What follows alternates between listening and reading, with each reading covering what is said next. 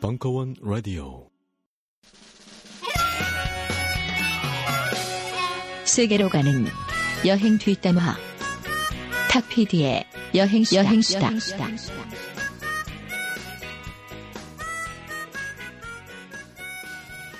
네, 여러분 반갑습니다.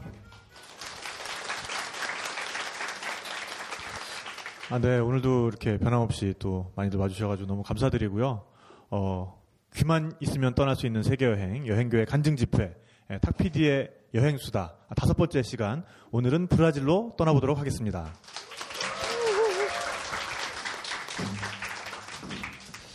예, 딴 때는 늘 그 격주 일요일 오후 2시에 이제 진행을 했었는데, 오늘은 그 뭐 좀 내부적인 사정으로 인해서 7시 반에 지금, 밤 7시 반에 예, 공개 녹음을 하고 있는데, 오늘 주제인 브라질, 그리고 오늘 모신 이야기 손님한테는 어떻게 보면은 더 어울리는 시간대인 것 같아요. 오늘 그 이 밤을 아름다운 그 보사노바 선율과 함께 브라질의 재밌는 이야기 많이 들려주실 보사노바 가수 나희경 씨 오늘 모셨습니다. 안녕하세요. 네, 안녕하세요. 네, 저는 반갑습니다. 저는 보사노바가 좋아서 브라질을 오가면서 한국에서 활동 같이 하고 있는 싱어송라이터 나희경이라고 합니다. 반갑습니다. 네, 그리고 제 옆에는 또 변함없이 맹장염에 걸려도 맹장 수술을 해도 이 여행수다에 언제나 든든하게 옆을 지켜주고 있는 우리 전명진 사진작가 나왔습니다. 안녕하세요. 반갑습니다. 전명진입니다. 전 작가는 또 2주간 또 어떻게 보냈어요? 저 멀리서 왔어요. 오늘 제주도 촬영 갔다가 네, 어제 저녁에 도착했습니다. 제주도는 봄이에요. 아직 서울은 조금 쌀쌀하지만 곧 봄이 올 겁니다. 네, 네, 빨리 와야죠. 네, 마음이 춥습니다. 더 이상 네, 얼어붙기 전에 네, 빨리 봄이 왔으면 좋겠고요. 일단 오늘 이야기 주제는 브라질. 예, 브라질입니다. 브라질. 네. 그 브라질에 대해서 좀 조사를 해오셨다면서요? 네, 브라질 간략하게 소개를 드리자면 남미에 있고요, 라틴 아메리카 소속이고 라틴 아메리카 면적의 50%에 육박하는 넓이를 자랑하면서 581만 평방 제곱킬로미터. 네. 그 숫자 지금 뭐 아무것도 안 보고 하고 있는데? 이렇게 외웠어요? 인구는 대략 1억 9천만 정도. 오늘 준비 많이 했는데요. 네, 남미에서 유일하게 라틴 아메리카지만 스페인어를 쓰지 않고 포르투갈어를 사용하는 나라고요. 네, 수도는 브라질리아.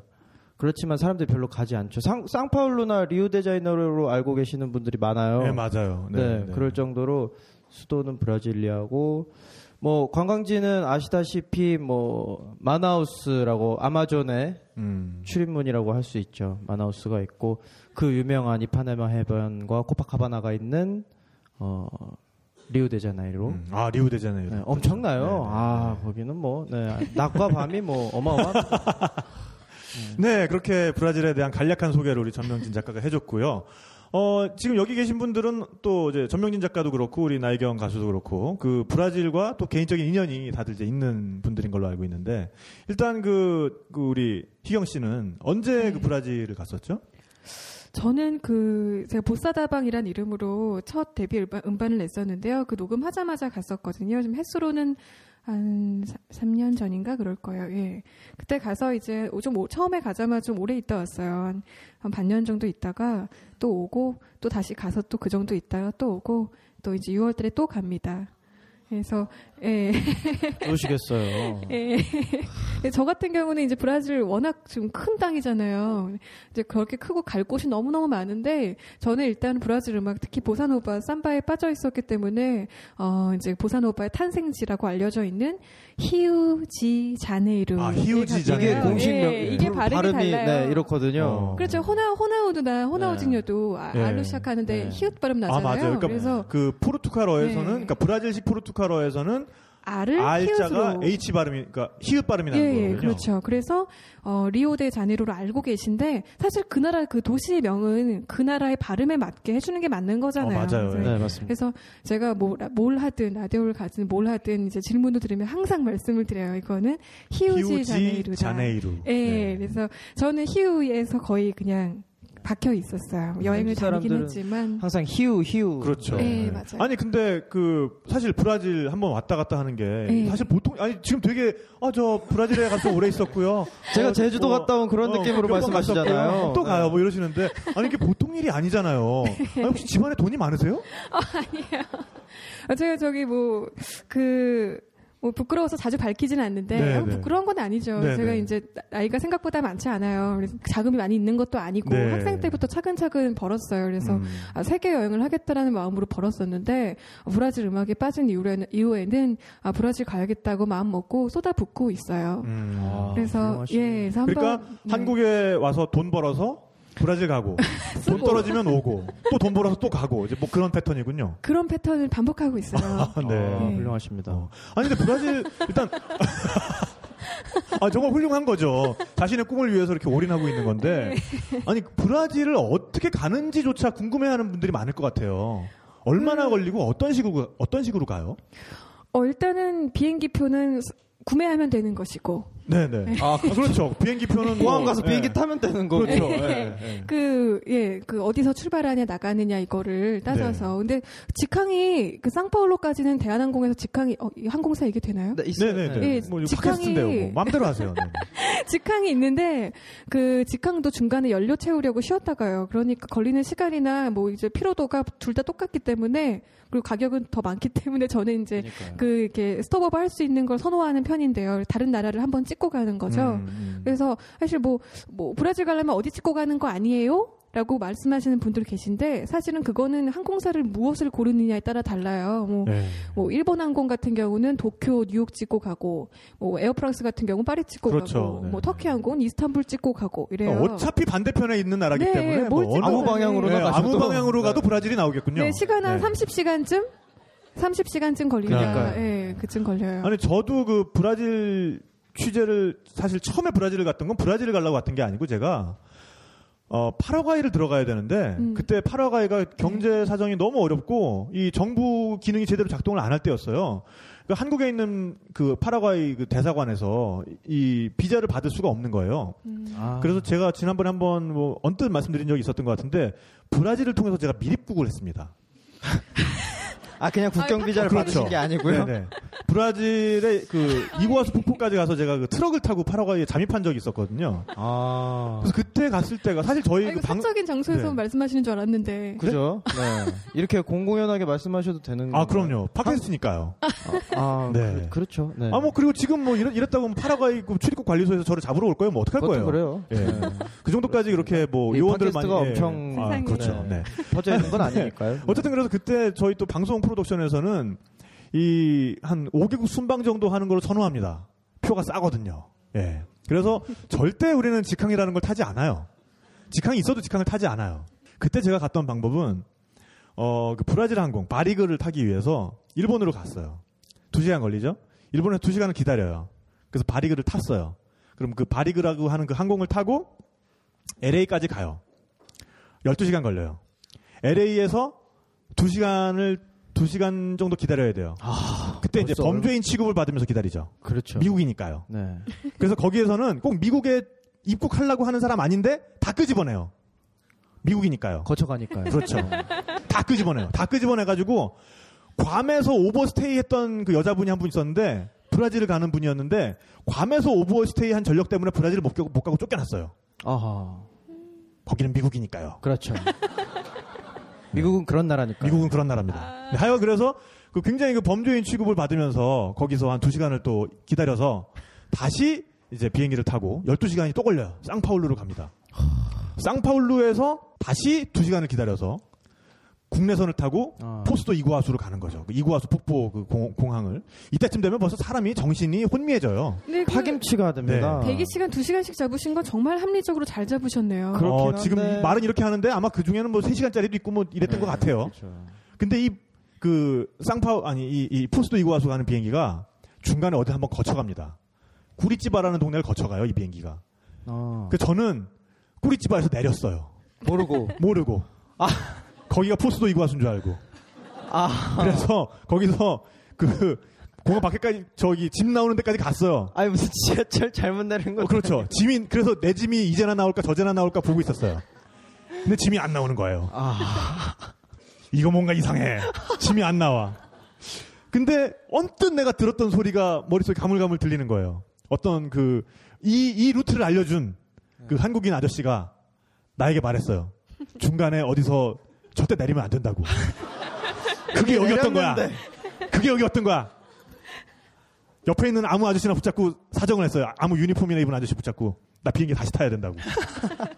그래서 비행기를 다시 타고 무사히 포수도 이구아수 공항에 내려서 트럭을 타고 다리를 건너서 파라과이로 들어갔던 기억이 납니다. 그야말로 머나먼 여정. 네, 정말 그래서 브라질은 지금 굉장히 그 나희경 씨가 굉장히 쉽게 그렇죠. 브라질 가는 것에 대해서 얘기를 했는데 정말 한 번 가기가 그렇게 쉬운 나라가 아닙니다. 맞습니다. 네. 네. 근데 그 희경 씨는 네. 가셔서 그래서 그 희우에 오래 있으셨잖아요. 네. 네. 희우지 자네이루. 그렇죠. 네. 그렇죠. 잘하셨어요. 희우의 첫인상은 어땠어요?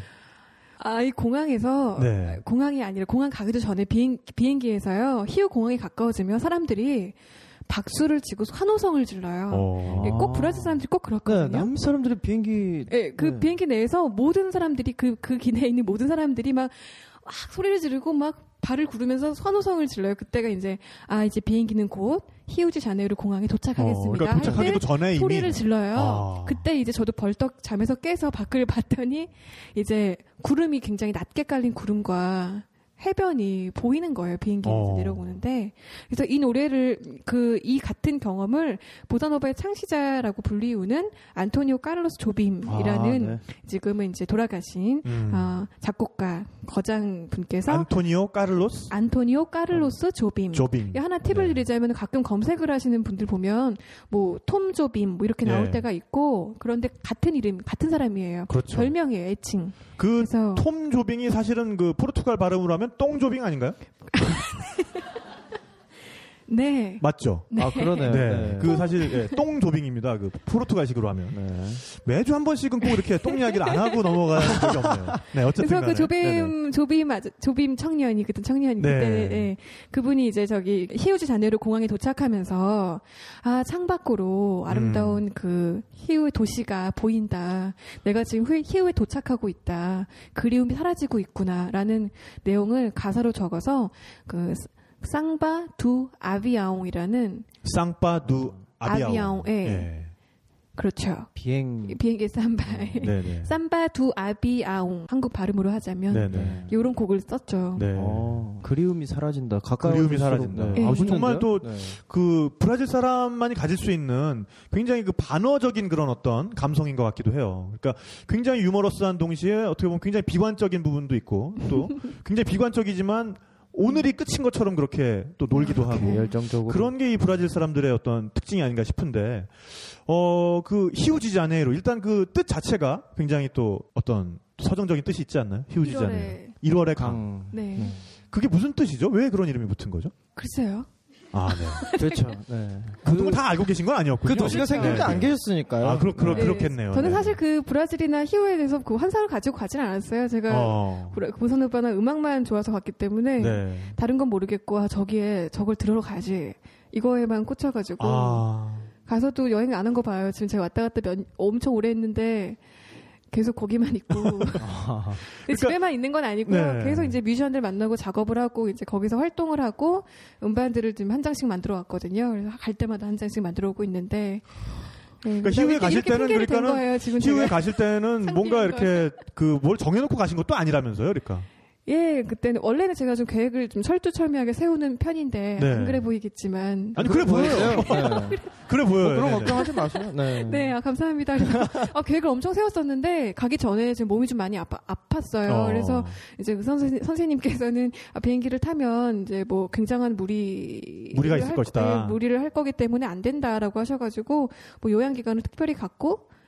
정작 가서도 한 3주 정도는 면역이 떨어져가지고 그 병원 다녔거든요. 그래 그 정도로 좀 안 좋았는데 그러다 보니까 이제 원래는 막 뭘 조사하고 알아보고 막 플랜 짜고 가서 뭘 해야지 보통 일이 아니고 제가 엄청나게 여러 해 동안 모았던 비용을 또 한꺼번에 붓는 것이고. 그렇죠. 그래서 네. 굉장히 또 조사를 많이 하다가 그때 돼서 이제 내려놓은 거죠. 그래서 계획 세웠던 노트를 버렸어요. 아, 계획 세운 노트를 버리고 도착한 곳이 히우지자네이로였군요.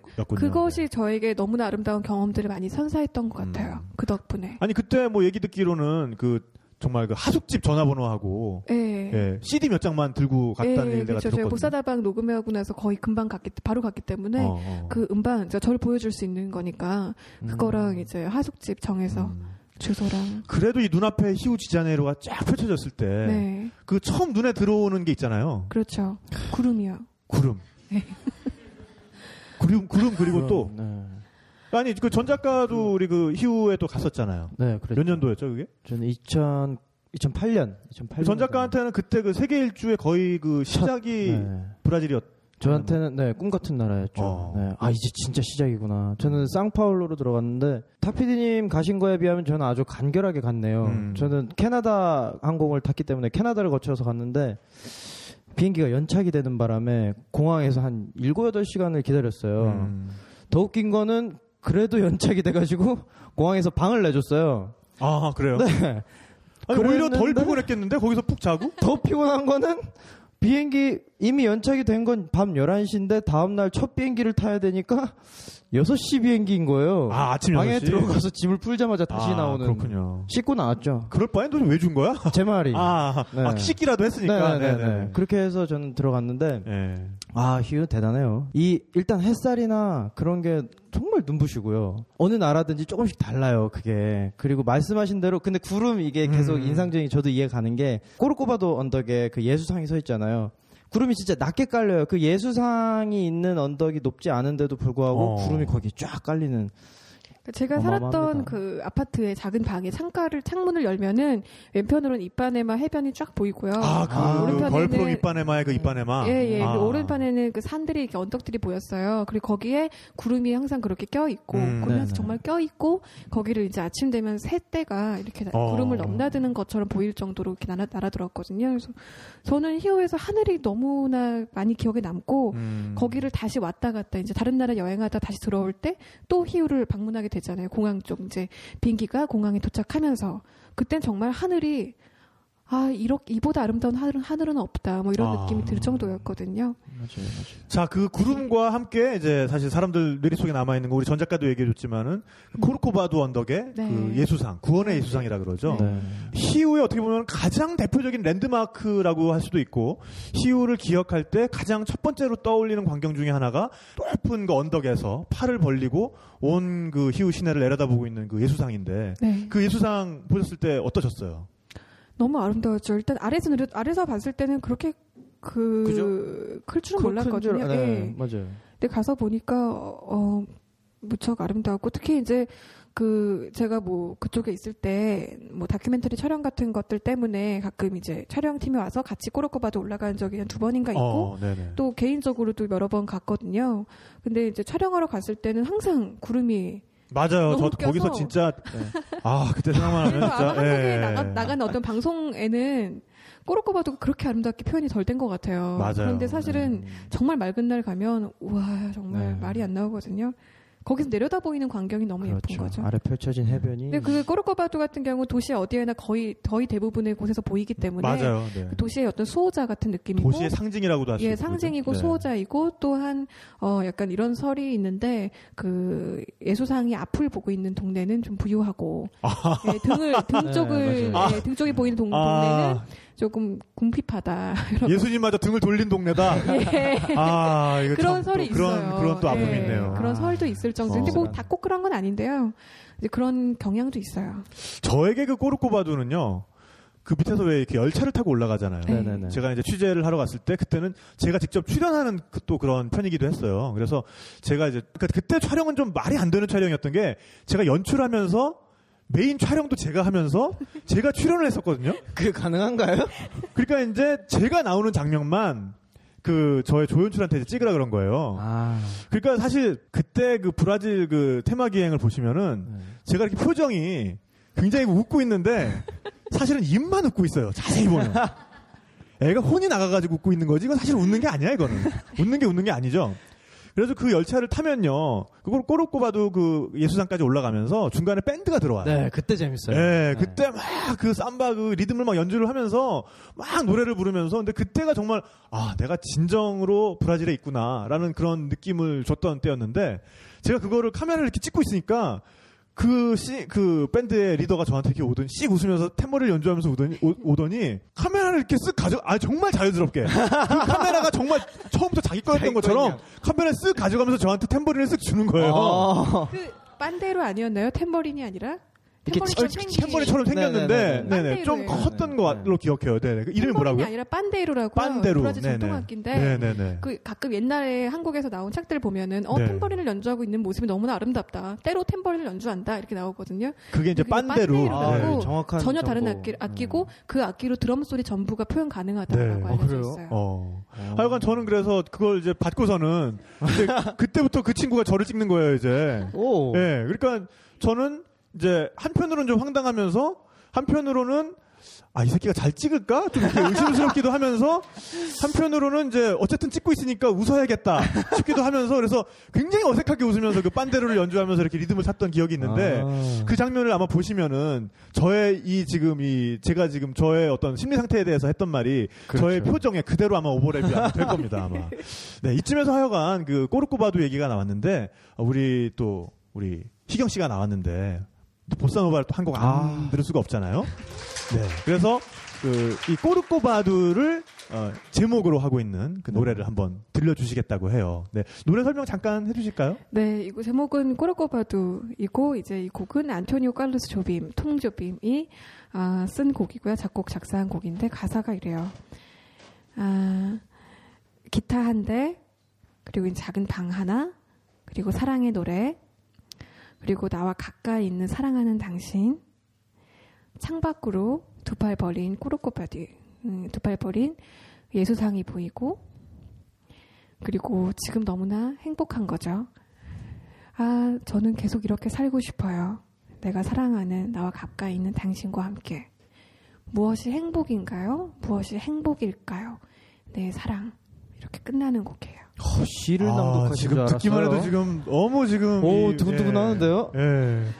오늘 이 팟캐스트는 밤에 꼭 들으시라고 네. 제가 네. 그 트위터를 통해서 좀 공지를 해야 될 것 같아요. 지금 이 희경 씨의 목소리와 노랫말과 지금 이게 너무 기대가 되는데, 예, 그러면 꼬르꼬바두 박수로 청해 듣겠습니다.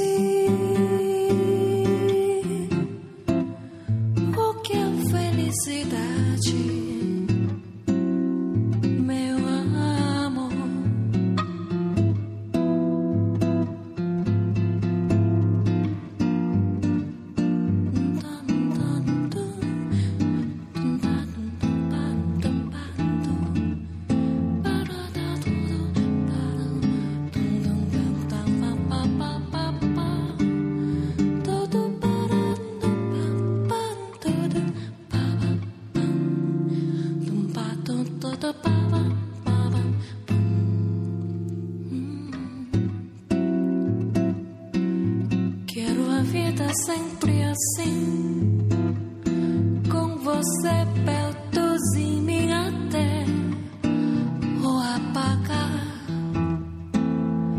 da velha chama.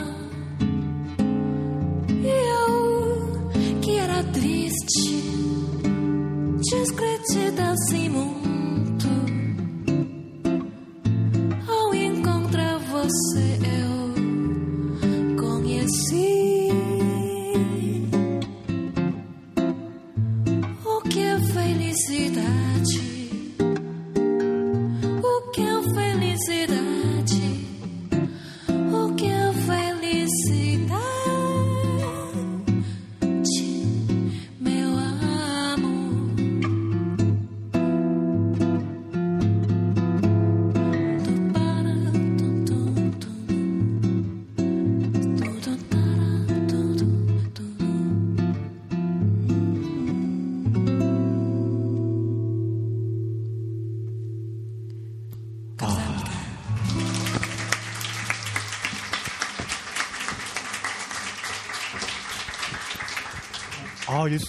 뭐랄까요? 여기 공기가 정화되는 그런 느낌이에요. 아, 정말 대단합니다. 아, 네. 이 천상의 목소리. 네. 네. 이게 지금 이제 그 보사노바잖아요. 네. 보사노바에 대해서도 또 많은 분들이 이렇게 많이 이렇게 어디서 듣긴 했는데 네. 뭔지는 정확히 모르는 또 이제 그런 분들도 많을 것 같아요. 아이고. 보사노바에 대해서도 잠깐 이렇게 설명을 해주시면 좋을 것 같아요. 보사노바 같은 경우는 여러분들 카페나 레스토랑에서 듣기 편한 재즈가 나오면은 어김없이 보사노바였던 경우가 참 많을 정도로 우리에게 되게 친숙한 음악들이에요. 그렇지만 단어 자체의 그 장르의 이름 자체는 굉장히 생소한데요. 보사노바는 그 삼바, 브라질의 삼바는 아시죠? 들어보셨죠? 삼바 리듬과 미국에 있는 재즈가 그때 당시 유행했던 모던 재즈가 섞여서 만들어졌던 음악입니다. 라고 이렇게 사전적으로 정의되어 있고요. 여기까지가 사전이었고. 네. 사전적으로 정의되어 있는데 사실 저는 보사노바를 뭐 이런 장르적인 접근을 통해서 들은 게 아니라 여러분들 어디선가 들어보셨을 것과 마찬가지로 어디선가 들었거든요. 뭐 한국 가수분들 뭐 맨날 뭐 조덕배 선배님 곡이나 윤상 선배님 이사음반이라던가 기타 등등 여러 가지. 아, 그러니까 예. 뭐 예를 들면은 조덕배 씨의 뭐 꿈에라든가 그렇죠. 뭐 이런 리듬들이 그대 내 마음에 들어오면은 그대 내 마음에 들어오면은 그렇죠. 예. 그런 리듬들이 다 사실은 보사노바였던 거군요. 보사노바 리듬들을 차용해서 이제 네. 그렇게 나왔던 거죠. 저는 그런 게 너무 좋은 거예요. 네네. 너무 편안하고 마음이 좋고 그럼에도 불구하고 편한데 설레고 그게 너무 좋아서 찾다 보니까 아 이런 것이구나. 그리고 보사노바를 찾아가지고 경험해보고 또 이제 연구를 하다가 연구에 그치지 않고 가서 이제 같이 활동을 해보니까 또 제가 1세대 그 선배님들을 만나서 함께 녹음해서 음반도 내고 그랬었거든요. 그러다 보니까 함께 이제 얘기를 나누기가 있었던 거죠. 네. 창시자 할아버지 분들과 얘기를 나눠보면 사실은 그렇게 복잡한 게 아니에요. 아 우리는 너무 밝고 아름답고 사랑이 담긴 그런 걸 하고 싶었다. 그렇죠. 네. 가사 보면 사랑스럽고 아름답고 바다가 있고 향기가 있고 자연스럽고 이렇거든요. 근데 그들이 작은 아지트에 모여서 막 노래를 해본 거죠. 이렇게 되고 저렇게 되고 그러다 보니까 이렇게 편안하게 집에서 같이 할 수 있는 좋은 음악이 나오게 됐다. 뭐 이렇게 말씀하시는 분도 계시고 했어요. 그래서 그냥 저의 개인적으로는 외유 내강의 음악이다. 겉으로 굉장히 유한한, 속으로는 단단하고 짜임새 있고, 그리고 그러나 여전히 유한, 편안하고 설레임이 있는 뭐 그런 음악이다라고 얘기하고 있어요. 그 브라질이라는 곳이 정말 대단한 게 그 우리가 알고 있는 그 무수한 리듬들이 사실 다 그 브라질에서 나온 것들이 많잖아요. 네. 뭐 삼바도 그렇고 보사노바도 그렇고, 그러니까 그 흑인 문화와 백인 문화가 절묘하게 섞이면서 네. 너무나 훌륭한 어떤 문화적인 것들이 그렇죠. 나온 그런 장소인 것 같아요. 네, 브라질은 사실 음악뿐만 아니라 모든 문화적인 면에서 굉장히 오픈마인드이기 때문에 뭐 문화뿐만이 아니라 여러 가지에서 굉장히 다른 사람들의 것을 포용한다고 해야 될까요? 예, 수용하는데 굉장히 마음이 넓기 때문에 여러 다른 문화들, 다른 사람들, 다른 특성들을 믹스해가지고 자기들의 것으로 만드는데 능한 것 같아요. 그 저도 이제 그 휴에 갔을 때 보사노바의 창시자 중 또 다른 한 명이 그 비니시우스 지 모라이스라는 분이 있잖아요. 네, 그분의 이름을 딴 또 거리가 있고 네. 또 그분의 이름을 딴 그 클럽이 있잖아요. 네, 보사노바 맞아요. 클럽이. 네. 거길 취재하러 갔었어요. 마침 그 타이스 모타라는 그 보사노바 가수 한 분이 네. 이제 노래를 부르고 있었던 거예요. 그래서 노래를 다 이제 제가 부르는 모습을 촬영을 한 다음에 그분한테 이제 물어봤어요. 보사노바라는 음악에 대해서. 그분이 그 하는 말씀이 아, 보사노바는 일단 사랑을 알아야 된다. 맞습니다. 그 사랑을 많이 해봐야 아 뭐 굉장히 뭐 많이 해봤어요. 뭐 보사노바 부를 것 같은 기세로. 굉장히, 네. 그 여튼, 노래가 정말 네, 로맨틱해요. 네, 네. 네. 그래서 그 연애도 많이 해봐야 되고 그렇군요. 사랑에 대해서 많이 알아야만 부를 수 있는 노래다라고 얘기를 하니까. 그 타이스 모타라는 그분 아버지도 그 보사노바 뮤지션이었는데 바로 옆에 앉아 계셨어요. 그래서 그렇지. 그래서 그 우리 딸 자식이 그 연애한 건 내가 다 알고 있어. 마침 저기도 한 명 앉아 있네. 그런 말씀을 하시더라고요. 아, 네. 굉장히 자유분방한. 네. 그 집이 맥주가 엄청 맛있어요. 아, 그 취재하신 거기가 바요. 네, 그 바가 맥주가 깜짝 놀라게 맛있어요. 네. 그 우리 점 작가는 네, 비싸요. 네. 아, 맞아요. 네. 좋은 곳은 다 비싸. 아, 그렇죠. 네. 네, 하여간 그 전 작가는 또 희우에서 거기 말고 뭐 또 딴 곳에서 또 즐거운 어떤 뭐 경험을 한 곳이나 뭐 또 이런 곳이 있어요, 희우에서? 해변을 또 빼놓을 수가 없는데요. 이 이파네마 해변이 있고 그 옆에 이렇게 코파카바나 해변이 이렇게 양쪽에 둘러서 있어요. 그거를 그 뽕데 아수카르 케이블카를 타고 올라가는 뽕데 아스카르? 네. 맞나요? 빵지 아스카르. 빵데 아스카르. 뽕지 아스카르. 뽕지 아스카르. 뽕이 아닙니다. 예, 빠웅. 예. 어렵네요. 그리고 네. 저기 그 르 발음 있잖아요. 이게 히오에서는 그 르 발음을 안 내요. 그러니까 뭐 그렇죠. 뽕지 아스카. 예. 그러니까 이게 뭐냐면은 설탕빵이라는 뜻이에요. 설탕빵. 그러니까 그 모양이 사실 그 히오에 가면은 그 지형적인 특성 때문에 그러니까 정말 평지에서 갑자기 뜬금없이 솟아오른 그런 언덕들이 많아요. 그래서 그 중에 하나가 이제 코르코바두고 그 중에 또 굉장히 유명한 게 그 뻥지 아스카르. 뻥이 뭐냐면 빵이에요. 빵. 예, 뻥. 아마 그 빵이라는 발음이 이쪽에서 라틴에서 그렇죠. 나온 걸 거예요. 네, 네네. 우리가 빵이라고 발음하는 우리가 네. 그 빵이 사실은 포르투갈 말에서 왔다고 네. 배우잖아요. 근데 그 빵이 사실은 이제 포르투갈 발음으로 하면 뭐라고요? 뻥. 뻥. 예, 뻥. 네. 예, 뻥입니다. 네, 그래서 그 거기서 바라보는 그 해변이 엄청 아름다워요. 양쪽이 다 보이거든요. 그 두 개 해변이 도로가 있고 그 뒤에 해변이 펼쳐져 있고 야경도 기가 막히고요. 그 앞에 또 부자들 특히나 그 거기서 보면은 그 뻥지 아스카르에서 바라보면은 야경 중에 저는 가장 예쁘게 기억에 남아 있는 게 파벨라거든요. 아, 씁쓸하죠. 파벨라가 뭔지 설명 좀 해주세요, 희경 씨. 그 파벨라는 빈민가를 뜻하는 포르투갈어인데요. 그 도시의 히우뿐만 아니라 브라질 전역에 보면 그 빈민가들이 굉장히 많아요. 빈부격차가 굉장히 심한 나라 중에 한 곳이기 때문에 브라질이 히우도 마찬가지로 굉장히 부유한 이파네마나 코파카바나 동네 양쪽에 이제 쏟아있는 언덕들, 뭐 기슭, 산기슭 등등에 수많은 집들이 따닥따닥따닥 붙어서 밤에는 불을 밝히고 있죠. 달동네죠. 그러니까 달동네. 네, 그렇죠. 쉽게 말해서. 네네. 그럼 그거를 이제 밤에 야경을 보려고 하면 해변가에서 눈을 좌우를 둘러보면은 아무래도 산 쪽에 다닥다닥 붙어있는 집들이 화려하게 빛나니까 아름다워 보이잖아요. 그런데 동시에 굉장히 쓸쓸해지는 것이죠. 예. 그러니까 정말 그 낮에 볼 때와 밤에 볼 때의 느낌이 또 전혀 다른데 낮에는 또 그 정말 따닥따닥 그 붙어있는 집들이 또 너무나 컬러풀해요. 그래서 그 정말 그 무수한 그 색깔의 모자이크들 같은 것들이 이렇게 보이기도 하고 밤에 보면은 불빛만 보이잖아요. 그러니까 뭔가 정말 그 산에 이렇게 별들이 뿌려져 있는 것 같은 느낌이랄까?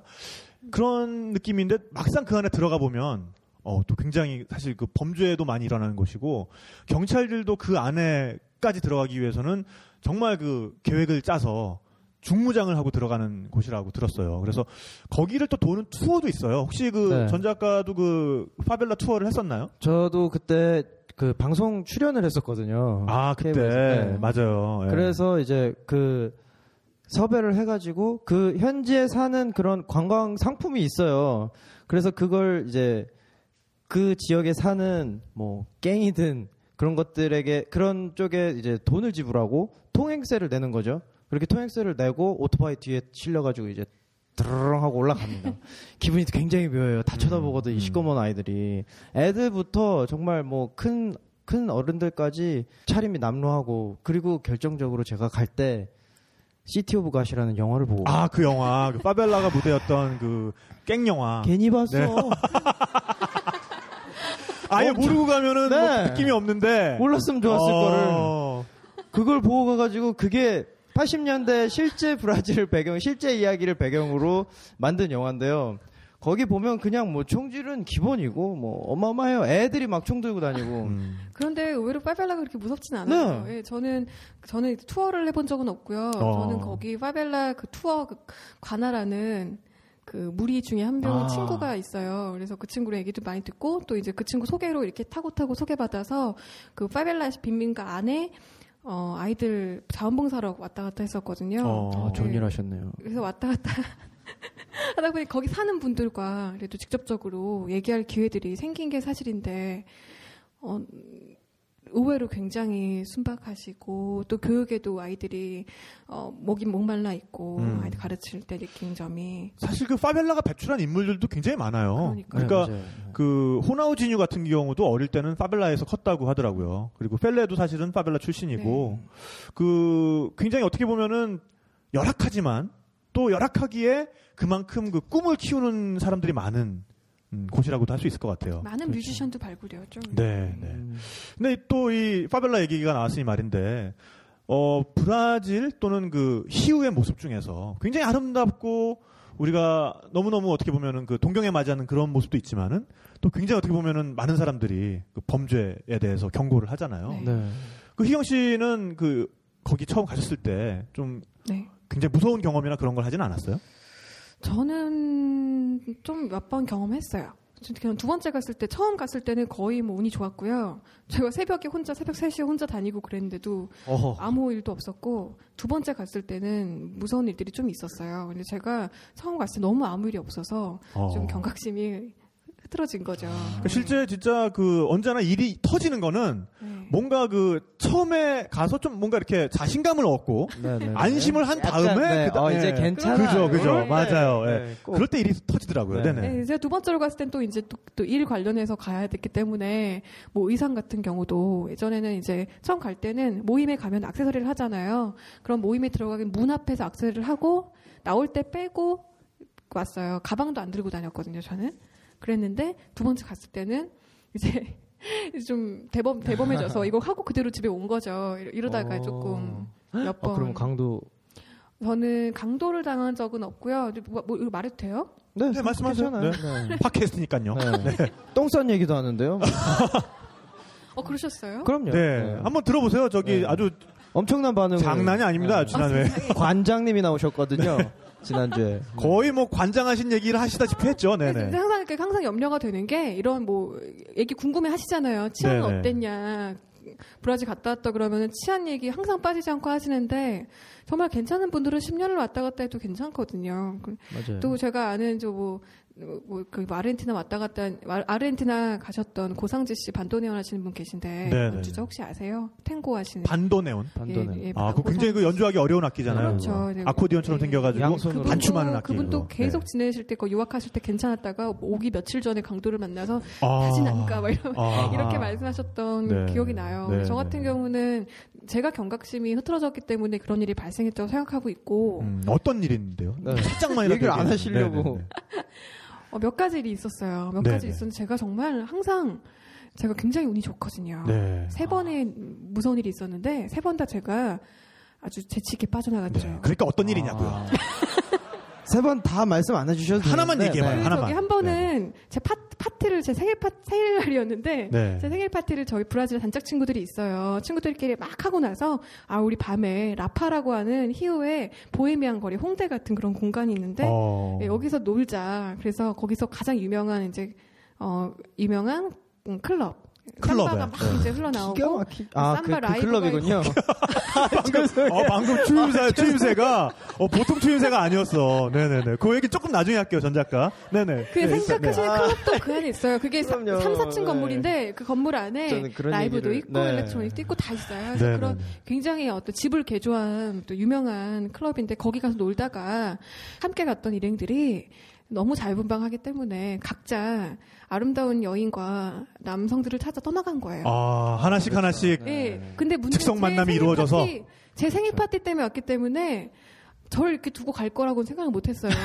설마 인도껌을 쓰고 평소에는 그렇게는 안 할 것이다 했는데 평소에는 야. 그래도 아, 뭐 쟤네 원래 그렇지로 생각했는데 그날마저 근데 원래는 좀 단짝 친구가 있어요. 여자친구 한 명 있는데 그 친구가 실연의 아픔에 굉장히 힘들어하고 있었어요. 아. 그래서 그날 그 친구 책임감이 있기 때문에 저를 끝까지 버리지 않고 갈 때 위험하니까 같이 가겠다 약속까지 하고 나왔는데 약속까지 했는데 아하. 그런데 정말 신기하게도 그 클럽 2층 창문에서 건너편에 네. 다른 클럽에 들어가는 지난 애인을 발견한 거예요. 아, 진짜? 아.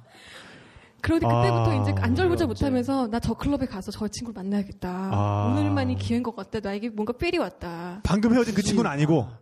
예, 방금 헤어진 제 단짝 친구가 최근에 헤어진 남자친구를 못 잊고 있었는데 아하. 그 남자친구를, 최근에 헤어진 그 친구를 반대편 클럽에 들어가는 걸 발견한 거예요. 아, 보지 말았어야 돼. 너무 기적 같은 일이잖아요. 근데 그 친구가 나를 두고 어떻게 될지 막 안절부절 못하고 있길래 가라. 아, 그건 또 보내줘야죠 또. 그렇죠. 보내줘야죠. 네네. 사랑인데. 그러니까. 그래서 보내주고.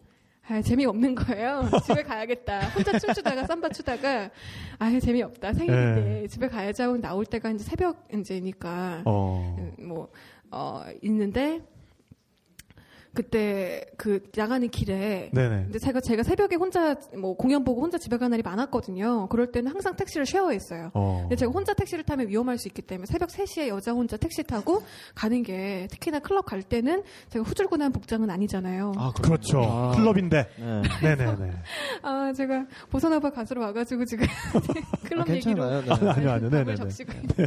아니 보사노바 가수도 클럽 가야죠. 그럼요. 네네. 뭐 맨날 네. 보사노바 할 거 아니잖아요. 정말 사실 그 많이 얘기하진 않는데요. 제가 네. 그 브라질 있을 때 매주 한 2회 정도는 삼바 클럽에 갔어요. 근데 정말 그래서 네. 거기서 이제 아니 보사노바의 뿌리는 삼바니까. 그때 많은 네네. 그런 그 삼바 리듬을 많이 습득했어요. 정말로 아, 많이 너무 많이 공부하러 가신 거네요. 그렇죠. 네. 클럽에 그럴 수 있죠. 그렇죠. 네. 삼바도 습득하고 그럼요. 음악도 습득하고 사랑도 친구도 네. 아니 사랑을 많이 알아야 보사노바를 할 수 있거든요. 습득하는 네네네.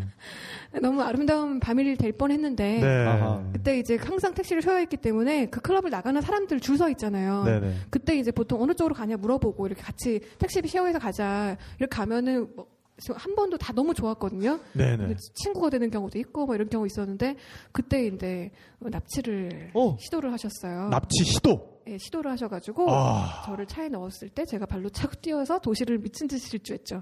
그런데 문제는 질주를 하는데 아무도 없는 거예요 그 길에. 그리고 정말 무서웠겠다. 약간 정신이 이상하신 것 같은 분이 막 소리를 지르면서 막 동양인이 어쩌고 저쩌고 소리를 지르면 여자분이 쫓아오세요.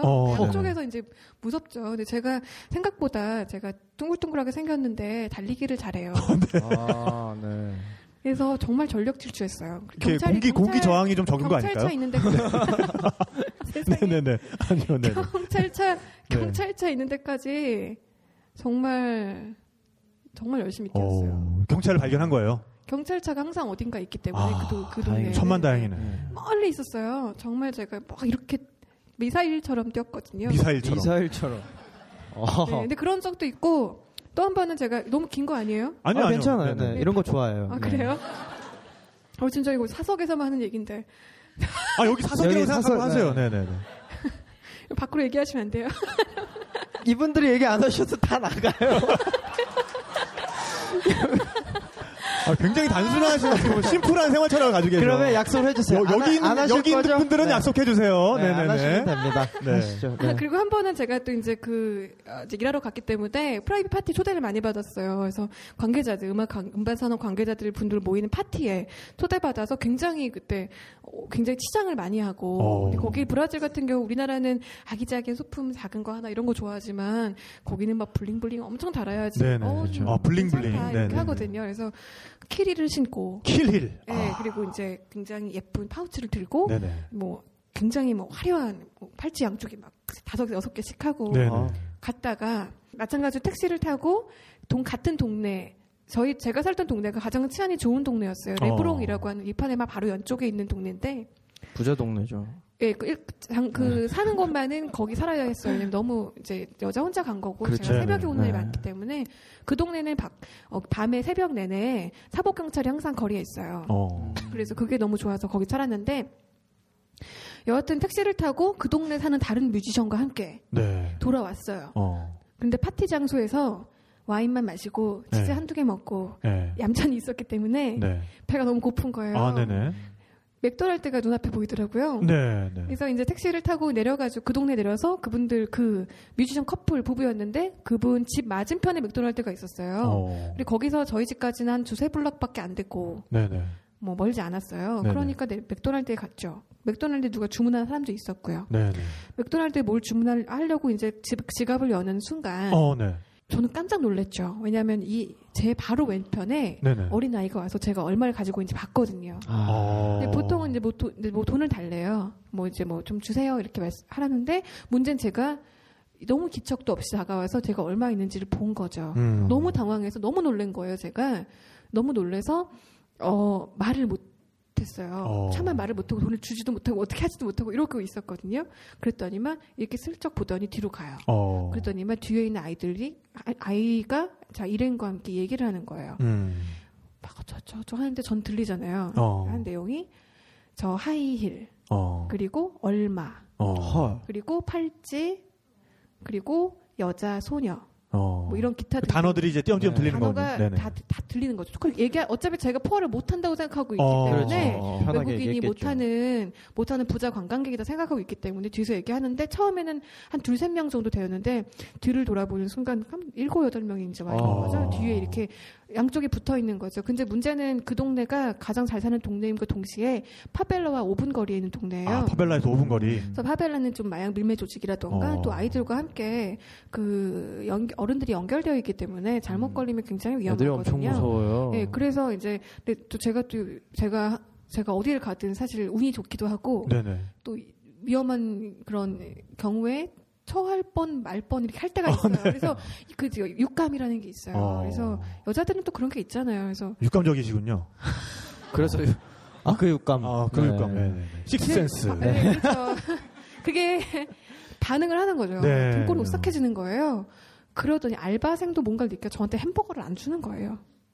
제가 굉장히 저렴하고 제일 그 무난한 치즈버거를 시켰거든요. 안 줘요. 왜 안 줄까? 눈치를 보는 거죠. 얘를 주면 이걸 가지고 뭔가 있을 거라 생각을 하는 거예요. 도와주려는 마음으로. 그렇죠. 알바생 못 주는 거예요. 저한테. 그렇죠. 주면 갈 테니. 바로 뒤에 있는데 안 줘요. 그래서 저도 이제 눈치만 보고 있었어요. 누군가 올 때까지. 누군가 왔어요. 누가요? 어떤 남성분이 그 동네에서 그냥 앞에 햄버거 먹으러 나왔어요. 그래서 제가 얼른 팔짱 끼고 옆에서 안녕하세요. 그때 정말 순간적으로 엄청나게 정말 기지를 발휘했네요. 네. 또 한 번에 이제 얘기를 시작했죠. 제가 저 집에 가야 되는데 햄버거 먹고 가야 되는데 무섭다. 같이 좀 집 앞에까지 데려다 달라고 그랬더니 뒤를 살짝 보시더니 크게 사태 파악을 또 하신 거구나. 사태 파악을 하신 거죠. 크게 얘기를 하는 거예요.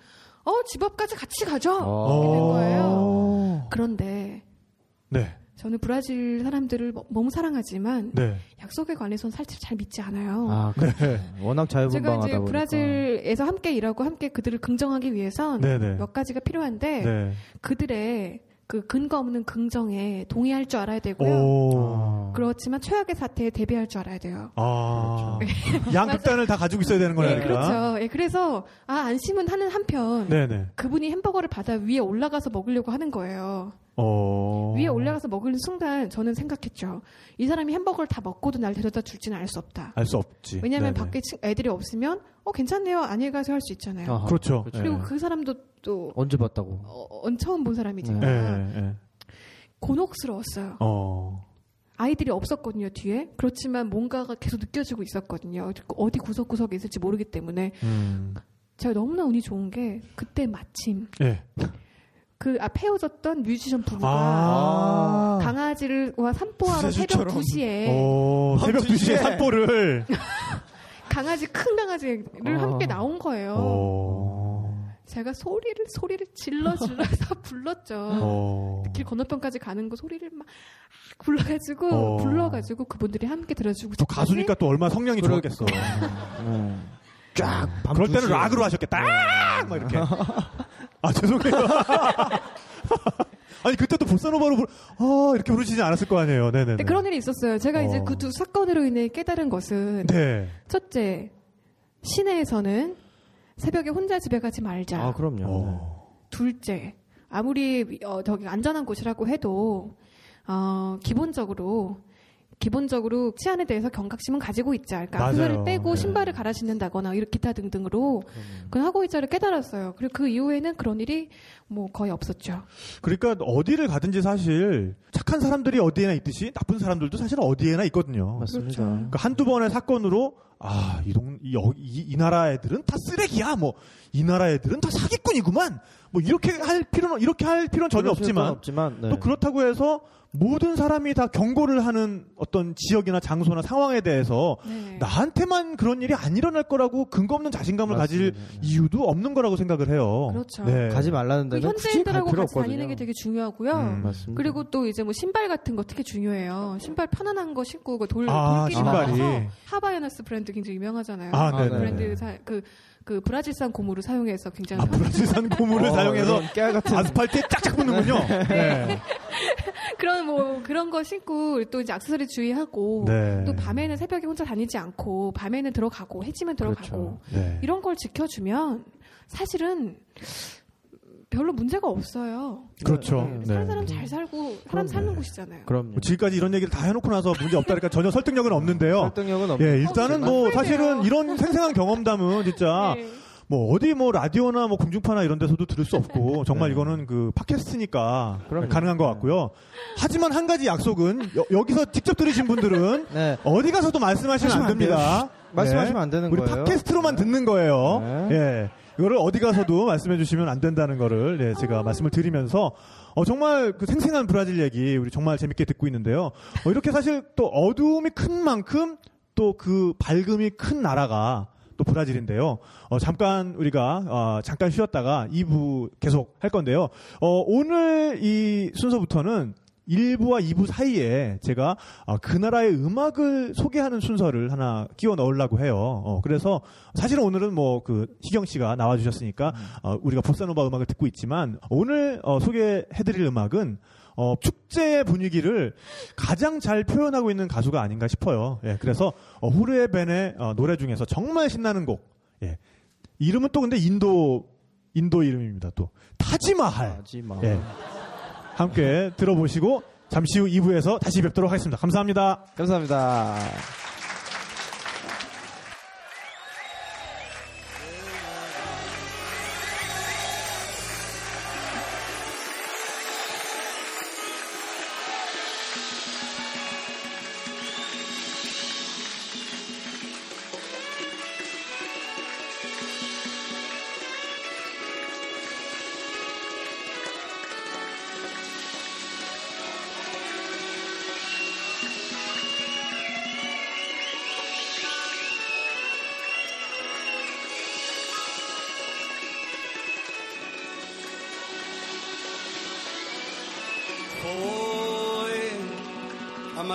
História de amor que me contaram e agora eu vou contar do amor do príncipe Shahjahan pela princesa Nilmahal do amor do príncipe Shahjahan pela princesa Nilmahal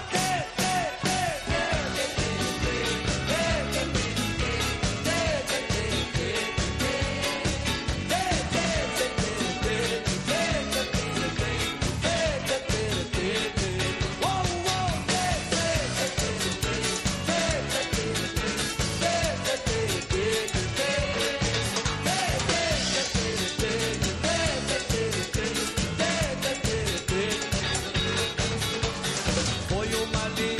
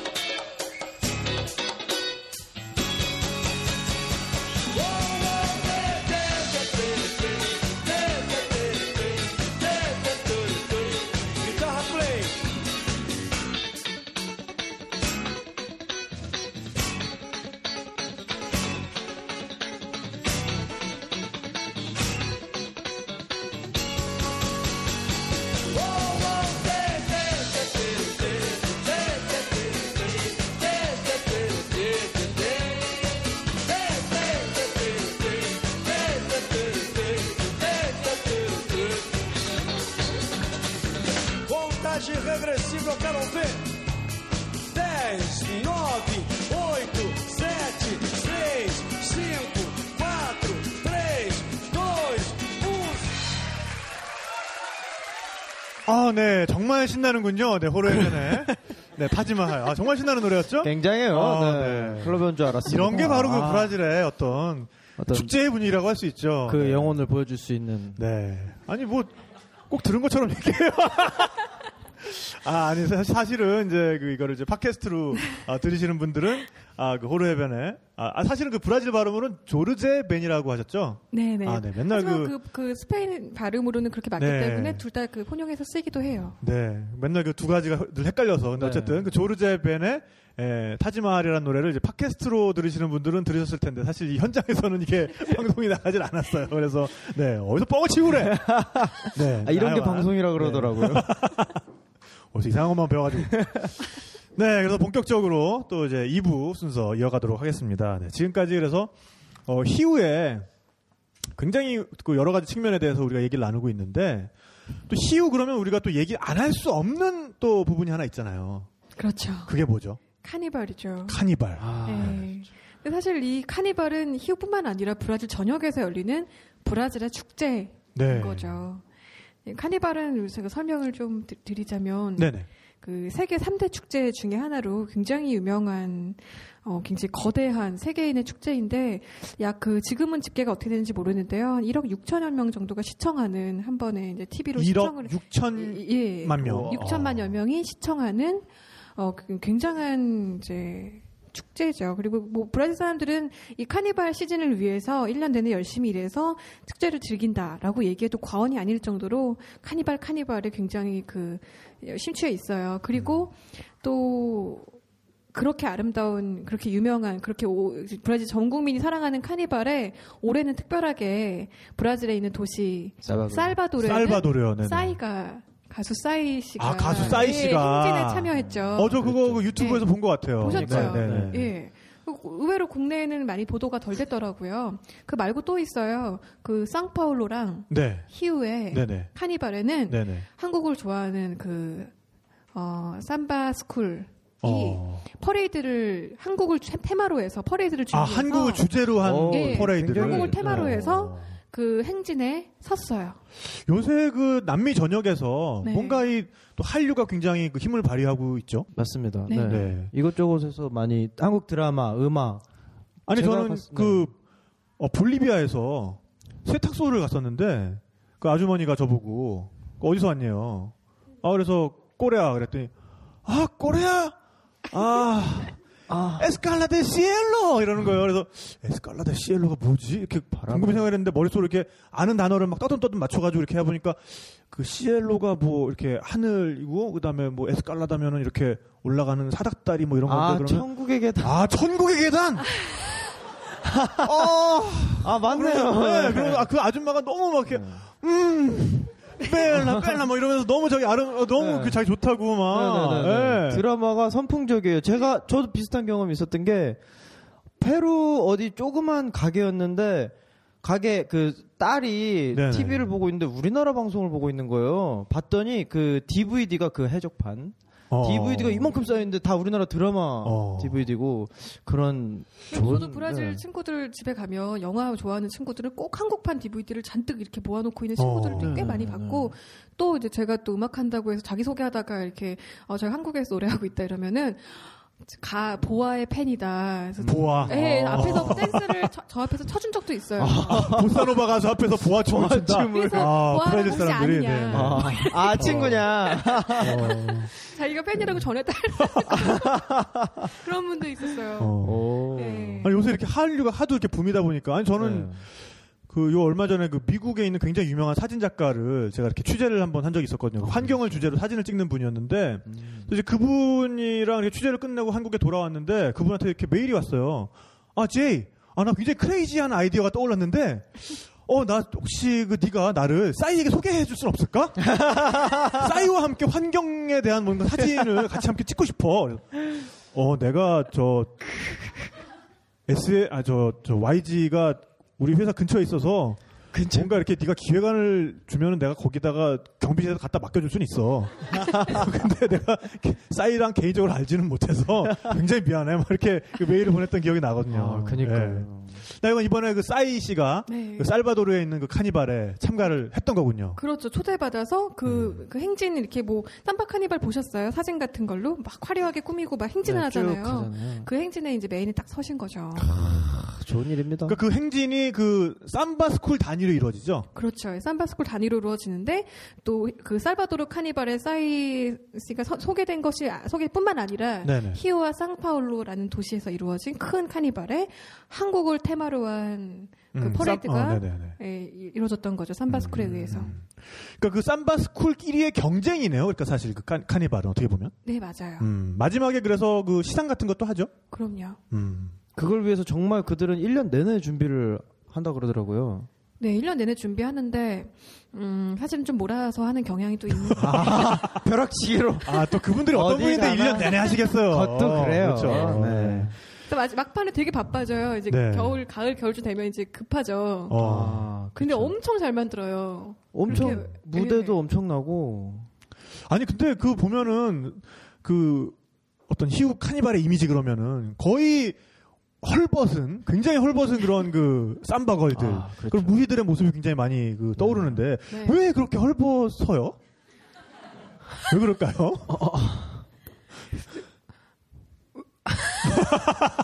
더우니까. 그 정도로 하겠습니다. 추다 보면. 네. 이게 저의 1회라서 제가 아직 감이 없네요. 여러 번 출연하셨더니 이렇게 딱. 아니, 근데. 왜 헐벗음의 근거에 대해서 제가 설명을 못했어요. 근데 그 카니발이 사실 지금은 굉장히 어떻게 보면은 세계인이 즐기는 축제, 그렇게 그 정착이 되었지만은 어떤 그 카니발, 그러니까 그 남미식으로 하면 까르나발 또는 그 브라질식으로 하면은 까나바우의 시작은 사실은 카톨릭 축제였죠. 카톨릭 축제였는데, 그러니까 그 사실은 2월이 되면은 남미 전역이 그리고 또 온 유럽이 그, 예를 들면 그 베네치아 같은 곳은 그 카니발로 유명한 곳은 모두 같은 시즌에 그 카니발을 하게 되죠. 그런데 사실은 이것이 그 예수의 어떤 고난을 기리는 그 사순절 단식을 하기 앞서서 그 단식에 들어가기 전에 마지막으로 한번 놀고 먹고 즐기는 예, 그런 어떤 그 카톨릭의 축제였던 거죠. 근데 이게 남미의 이식이 됐을 때는 그 어떻게 보면 굉장히 그 분명한 목적을 가지고 이런 그 유럽의 축제가 남미의 이식이 된 거거든요. 뭐냐면은 그 남미 전역이 사실은 유럽의 식민지가 됐잖아요. 그러니까 언제나 그 안에는 이질적인 문화 집단 간에 언제 터질지 모르는 갈등이 내재가 돼 있는 거죠. 어떻게 보면은 그 마구 흔든 이 콜라나 사이다처럼 뭔가 충격만 가해지면 뻥 터질 것 같은 그런 에너지가 여기 축적이 돼 있으니까 1년에 한 번씩은 그런 것들을 마음껏 발산하는 장을 만들어주지 않으면 어떤 그 사회의 존속 자체가 불가능할 정도였으니까. 김을 좀 빼주는 예. 그런. 그렇죠. 네. 아, 그러니까, 그 유럽의 카니발 축제는 하나의 어떻게 보면 형식이었던 거고, 네. 그 큰 어떤 그 틀거리 안에 채워지는 거는 그 안에는 백인의 문화도 있고, 아프리카에서 온 흑인들의 문화도 있고, 그리고 그 원래부터 남미에 거주하던 그런 원주민들의 문화도 있는 거죠. 네. 예. 그래서 브라질의 그 카니발도 굉장히 유명하지만 사실은 그 또 남미에서 이제 우리가 2등이다 하는 카니발들이 굉장히 많아요. 아 물론 1등은 희우 카니발이지 그건 알아. 하지만 2등은 우리야. 뭐 이렇게 많은 그 카니발들이 굉장히 많이 있는데 그 중에 하나가 콜롬비아의 그 바랑키아라는 곳에서 하는 카니발이에요. 그것도 굉장히 크게 하거든요. 그건 어떤 건가요? 그것도 카니발이라니까요. 아 그냥 그렇게 축제 이렇게 쭉 퍼레이드가 있나요? 그렇죠. 아. 네. 거기도 마찬가지로 그 댄스 스쿨이죠. 거기 삼바 스쿨이 아니라 댄스 스쿨들의 그것도 이제 경연인데요. 그 중에 거기에 나오는 춤 중에서 가장 그 유명한 춤이 깐델라리아라는 춤이 있는데 그 깐델라리아는 보면은 유럽인의 옷을 입어요. 유럽인의 옷을 입고 아프리카의 타악기를 연주해요. 그 드럼을 아프리카의 드럼을 연주하면서 인디오들의 피리를 불어요. 정말 자탕이네. 예, 그러니까 예. 그게 어떻게 보면은 카니발의 성격을 그렇죠. 가장 잘 나타내주는 이제 춤이라고 할 수가 있는 거죠. 네. 희경 씨도 그 희우의 카니발의 현장에서 그런 네. 어떤 그 흑백의 문화 그리고 그 남미 자체의 어떤 문화가 이렇게 막 섞이는 그런 현장을 좀 경험하셨을 것 같아요. 네, 저 같은 경우는 저도 사실은 뭐 근데. 아, 이게 이렇게 섞여서 저렇게 섞여서 굉장히 아름답구나라고 파악하기보다는 네. 너무 신나서 아, 그런 걸 생각하기 겨를이 없죠. 2년 연달아 저는 카니발 브라질에서 보냈거든요. 네. 뭐 살바도르의 카니발도 가보고 희구 카니발도 가보고 했는데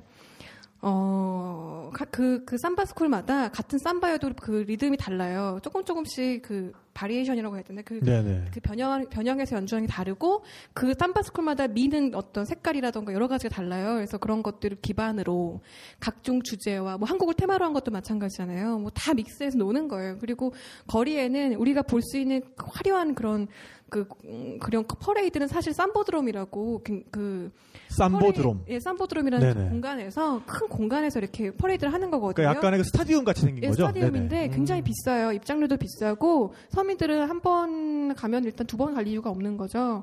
그래서 두 번을 갈 이유가 없는 거군요. 네, 이유가 없고 네. 이유도 없고 너무 비싸고 하니까 정말 비싸요. 그래서 보통은 그 브라질 관광객들이 네네. 다 이제 그 안에 들어가고. 한 얼마 VIP. 정도 하나요? 대충 일반적인 티켓이. 일반적인 티켓 가격은 정말 천차만별인데요. 뭐 우리가 안표도 너무 횡행하고 네. 있고 한 그래도 이제 그 제일 싼 좌석을 구해서 가려면은 네, 뭐 인터넷 공구 같은 거 하면 얼마인가요? 30만 원 정도. 한 30만 원.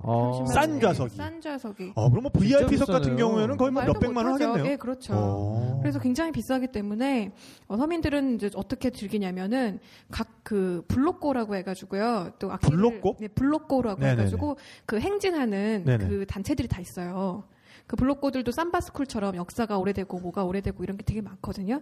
아 우리는 약간 락을 섞어서 하는 블록고다 이렇게 PR을 해가지고 막 이번 카니발에 우리는 A 동네, B 동네, C 동네에서 12시마다 행진을 할 거야. 이렇게 공지를 해요.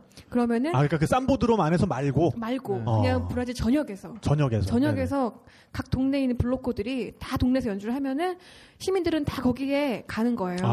그러면은 거기서 실제로 브라질리언들이 좋아하는 좀 트렌디한 음악도 들을 수 있고요. 블록거들이 자기들이 선전해야 되니까 막 되게 많이 믹스하거든요. 뭐 랩도 묻고 뭐도 하고 막 섞고 삼바도 넣었다가 막 그래요. 그리고 거기 모이는 시민들이 굉장히 핫하게 굉장히 그 코스프레를 하고 오시죠. 아, 구경 오시는 분들이? 예, 그냥 같이 놀러 나가는 거예요. 축제니까. 네. 축제니까. 네, 좋네요. 그게 정말 카니발의 현장이었던 것 같아요, 저는. 도시 전체가 아주 많이 오히려 되거든요. 그 쌈보드롬 안에서 보는 것보다 그렇죠. 정말 네. 그 동네 골목에서 보는 네. 어떤 그 카니발이 진짜 카니발이었군요. 예, 진짜 그게 진짜 카니발이었고 제가 느끼기엔 모든 스트레스가 해소되는 기분이었어요. 그래서 뭐 뭔가 섞여 있다 이런 것들은 사실은 바깥에서 보면 저렇게 섞여 있고 저렇게 섞여 있네라고 분석은 가능한데 들어가 보면 이 섞인다라는 말 자체가 뭐 필요가 없을 정도로 맞아요. 모든 게 자연스럽고 자유롭다. 예, 네. 너무 오픈 마인드다라는 거를 온몸으로 느낄 수가 있거든요. 그 사실 그리고 제가 아까 그 헐벗음에 대해서 얘기를 했잖아요. 그러니까 네. 그 어떤 카니발의 그 헐벗음이라는 건 사실 그 섹슈얼리티의 어떤 발현 아니에요. 그렇죠. 자기가 가지고 있는 섹슈얼리티를. 네. 거기에도 어떻게 보면 역사적인 또 그 배경이 있어요. 그러니까 그 흑인들은 처음에 노예로 이렇게 들어왔잖아요. 그렇죠. 그러니까 그 노예들의 어떤 성행위 같은 것도 굉장한 통제의 대상이었던 거예요. 어떻게 보면. 그러니까 노예 주인들 입장에서는 이 노예들이 너무 거기에 빠지면 이런 노동력이 너무 이렇게 거기에 힘을 많이 빼면 그렇죠. 너무 힘드니까 네. 노동의 어떤 생산력에 지장이 있을 거고 그렇다고 해서 또 그걸 너무 또 안 하면 이 노예의 숫자가 불어나질 않잖아요. 그러니까 어떤 재산 증식을 위해서는 일정 기간 완전 무제한으로 그걸 허용하는 기간이 필요했던 거예요.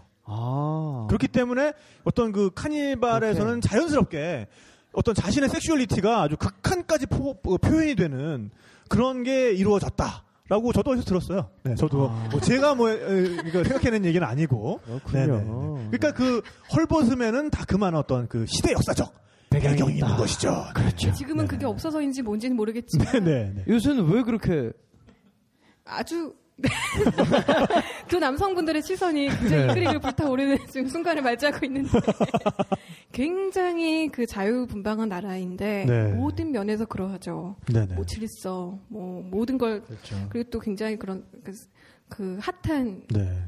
그런 장면들을 곳곳에서 많이 볼 수가 있어요. 네. 통제가 없습니다. 아, 굉장한 곳이에요. 네. 브라질. 아, 지금 그 전 작가의 눈이 촉촉해지고 있어요. 아니, 근데 전 작가 아까 그 하다가 말했잖아요. 그 클럽 얘기 좀 해줘요. 아, 클럽이요? 네. 너무 좋아하는데? 네. 굉장했죠. 네네. 저는 이제 브라질의 히우데자네이루 말고도 이제 클럽이 뭐 저녁에 퍼져 있으니까요. 그리고 그 당시에는. 브라질 저녁에 클럽을 가보셨군요. 아니요, 그 정도는 아니고. 그 중에 이제 히우 말고도 이제 여러 곳의 관광지 또는 아름다운 곳이 많아요. 뭐 예를 들면 바이아주의 살바도르라는 해변이 있는, 그 해안 지방이 있는데 그곳이 그 유명한 까포에이라라는 춤이자 무술인. 브라질의 무술이죠. 네네. 네. 그게 발현된 곳이고요. 뿐만 아니라 거기 흑인 문화가 굉장히 이렇게 처음 유입된 아프리카 문화가 처음 들어온 곳이에요. 그래갖고 클럽이 또 달라요.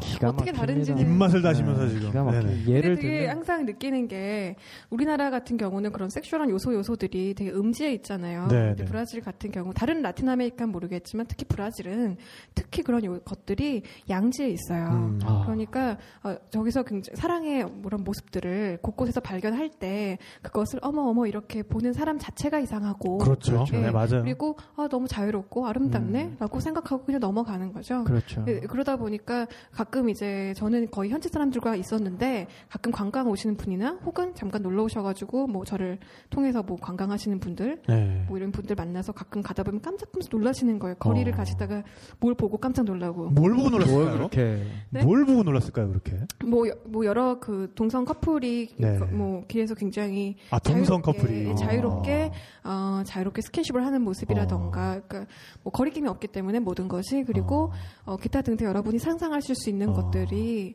양지에 그렇게 양지에 있기 때문에 그리고 바닷가에 굉장히 사랑을 나누는 연인들이 많아요. 바닷가에서 사랑을 밤에서 바닷가 이제 밤에 바닷가 혼자 나가기 힘들기 때문에 제가 한번 모시고 나가면 헉헉 놀라실 때가 있었는데 그게 아니 사랑을 나누는데 왜 놀라셨을까? 이렇게 손 잡고 이렇게 사랑의 미러를 속삭이고 있는데 왜 놀라셨지? 네, 잘 모르겠어요. 집에 가면 되게 후회할 것 같아요.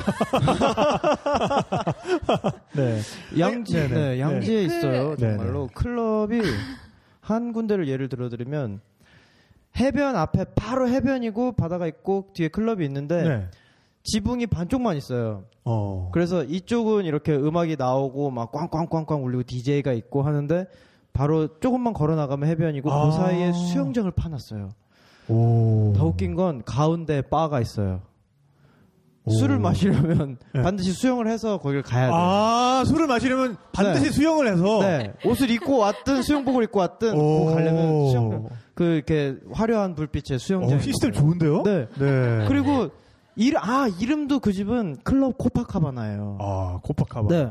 그래갖고 또 더 웃긴 거는 이제 클럽이 이제 반 개방형이니까 앞에서도 네. 놀 수 있고 안에서도 놀 수 있는데 갑자기 그 소나기처럼 비가 왔어요, 밤에. 그럼 우리 같은 경우는 비 온다 들어오잖아요. 네. 사람들이 밖으로 다 뛰쳐나가는 거예요. 여기가 브라질이구나. 아. 이야. 브라질이로구나. 아, 왔구나. 네. 어마어마했죠. 네. 비 오는 날이 하니까 생각이 나는데 저도 네네. 처음 갔을 때는 뭐 삼보 드럼도 했다가 뭐도 했다가 두 번째 갔을 때는 이제 대충 알았으니까 네. 저는 그런 화려한 곳보다는 동네 핫한 블록코드를 찾아다녔죠. 친구들과 네네네. 함께. 요즘 이 블록코드가 좋대. 막 이런 데를 다니고 했는데 비가 왔죠. 비가 오니까 모두가 나와서 때로 춤을 추기 시작했어요. 그쵸. 굉장해요. 네. 바에 들어가서 술을 한잔 사 먹던 사람들도 네. 블록코들이 지나간 그 자리에 비가 왔는데 모두가 함께 네. 비를 맞으며 흙탕물을 첨벙첨벙 네. 튀기면서 저도 함께 첨벙첨벙 튀기면서 춤을 췄거든요. 네. 이제 갈 때쯤에는 오돌오돌 떨면서 마스카라가 가까이 내려오고 그렇죠. 네. 그러면 또 팬더가 되셨겠군요. 네. 네. 네. 첨벙첨벙 비가 물이 묻어서 그런지 자꾸 이렇게 벗으시더라고요. 안돼? 네? 봤어요? 아니 클럽에서도 희경 씨가 벗은 게 아니라 다른 그렇구나. 여자가 벗는 걸 봤다고. 네네네. 그래 깜짝 놀랐네. 소지가 있게.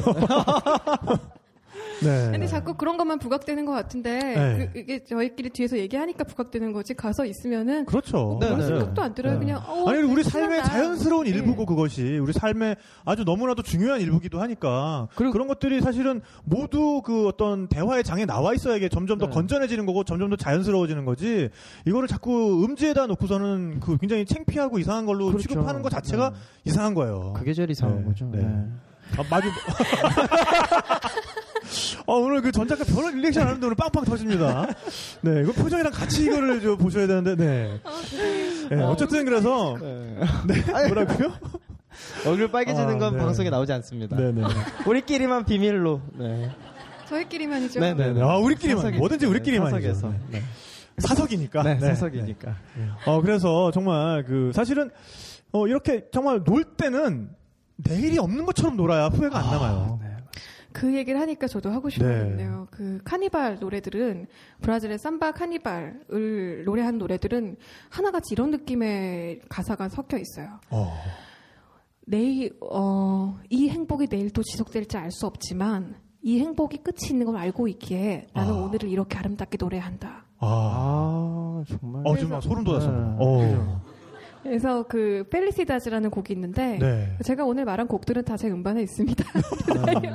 이렇게 묘하게 이거 홍보일까 아닐까? 네. 나희경 그 공식 일집 희나에 수록돼 있다는 말을 절대 공식적으로 하는 건 아니지만 우리끼리만 네네. 우리끼리만 하는 우리끼리만 하는 얘기입니다. 앨범을 내셨다는 것도 우리끼리만. 그래서 어쨌든 그 지금 그래서 펠리세다즈라는 곡이 있는데 거기 네. 가사가 이런 가사예요. 트리스테자 농땡 핑 슬픔은 끝이 없지만 펠리시다즈 싱 행복은 끝이 있다. 우리는 1년 내내 열심히 일을 하지만 카니발은 딱 그 주에만 하잖아요. 그 다음 주 무슨 요일에는 끝나고야 만다. 더덥네요. 슬픔은 네. 네, 슬픔은 끝이 없지만 행복은 끝이 있다. 그러면서 그걸 굉장히 신나게 노래하죠. 이 지금 이 순간이 얼마나 중요한지, 맞아요. 이 순간에 내가 행복을 누리는 게 얼마나 중요한지 되게 많이 알고 있어요. 그렇기 때문에 제 생일 파티 때 그런 일도 발생하는 것이고. 그렇죠. 네. 네. 이 시점에서 우리가 진짜 그 카니발을 주제로 한 노래 한 곡 안 들어볼 수 없을 것 같은데요. 예. 어떤 노래 불러주시겠어요? 영화 흑인 올페라고 혹시 아세요? 그 흑백 뮤비였죠. 거기 나오는 주제가 중에 그 카니발의 아침이라는 곡이 있어요. 예, 망야지 까나바우라는 제목을 가지고 망야지 있는데, 까나바우. 예, 네. 이거를 들려드릴게요. 네, 박수로 청해 듣겠습니다.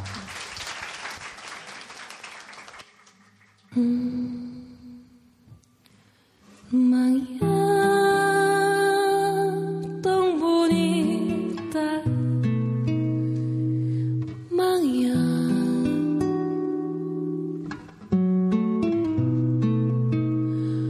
na vida uma nova canção.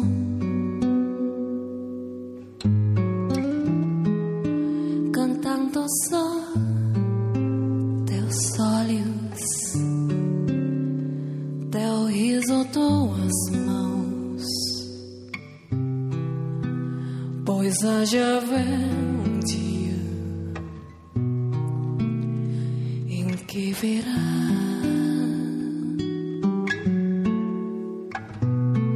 das gotas do meu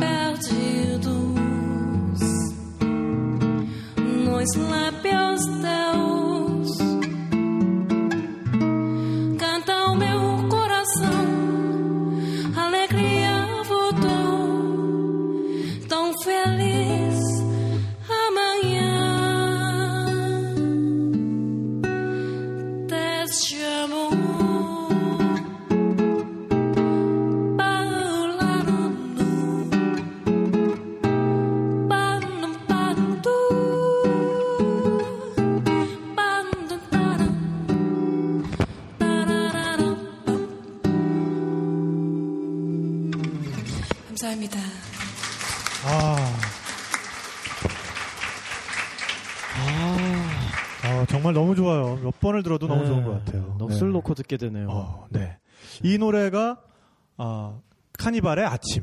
네, 카니발의 아침. 근데 진짜 그 생각보다도 되게 이렇게 뭔가 처연한 느낌이 있네요. 그러니까요. 네. 네, 맞아요. 근데 가사는 무척 아름다워요. 네. 아, 아침이 밝았네. 카니발의 아침이 떠오르고 있구나. 근데 이제 정말 이 날이 이제 어떻게 보면 1년 동안 기다려온 그 날이자 그 행복이 끝나는 그 날이니까 어떻게 보면. 그렇죠. 네. 그러니까 진짜 그 브라질 사람들이야말로 어떻게 보면 오늘이 얼마나 소중한지를 가장 잘 깨닫고 있는 사람들인 것 같다는 생각도 들어요. 정말 오늘을 사는 분들이죠. 네.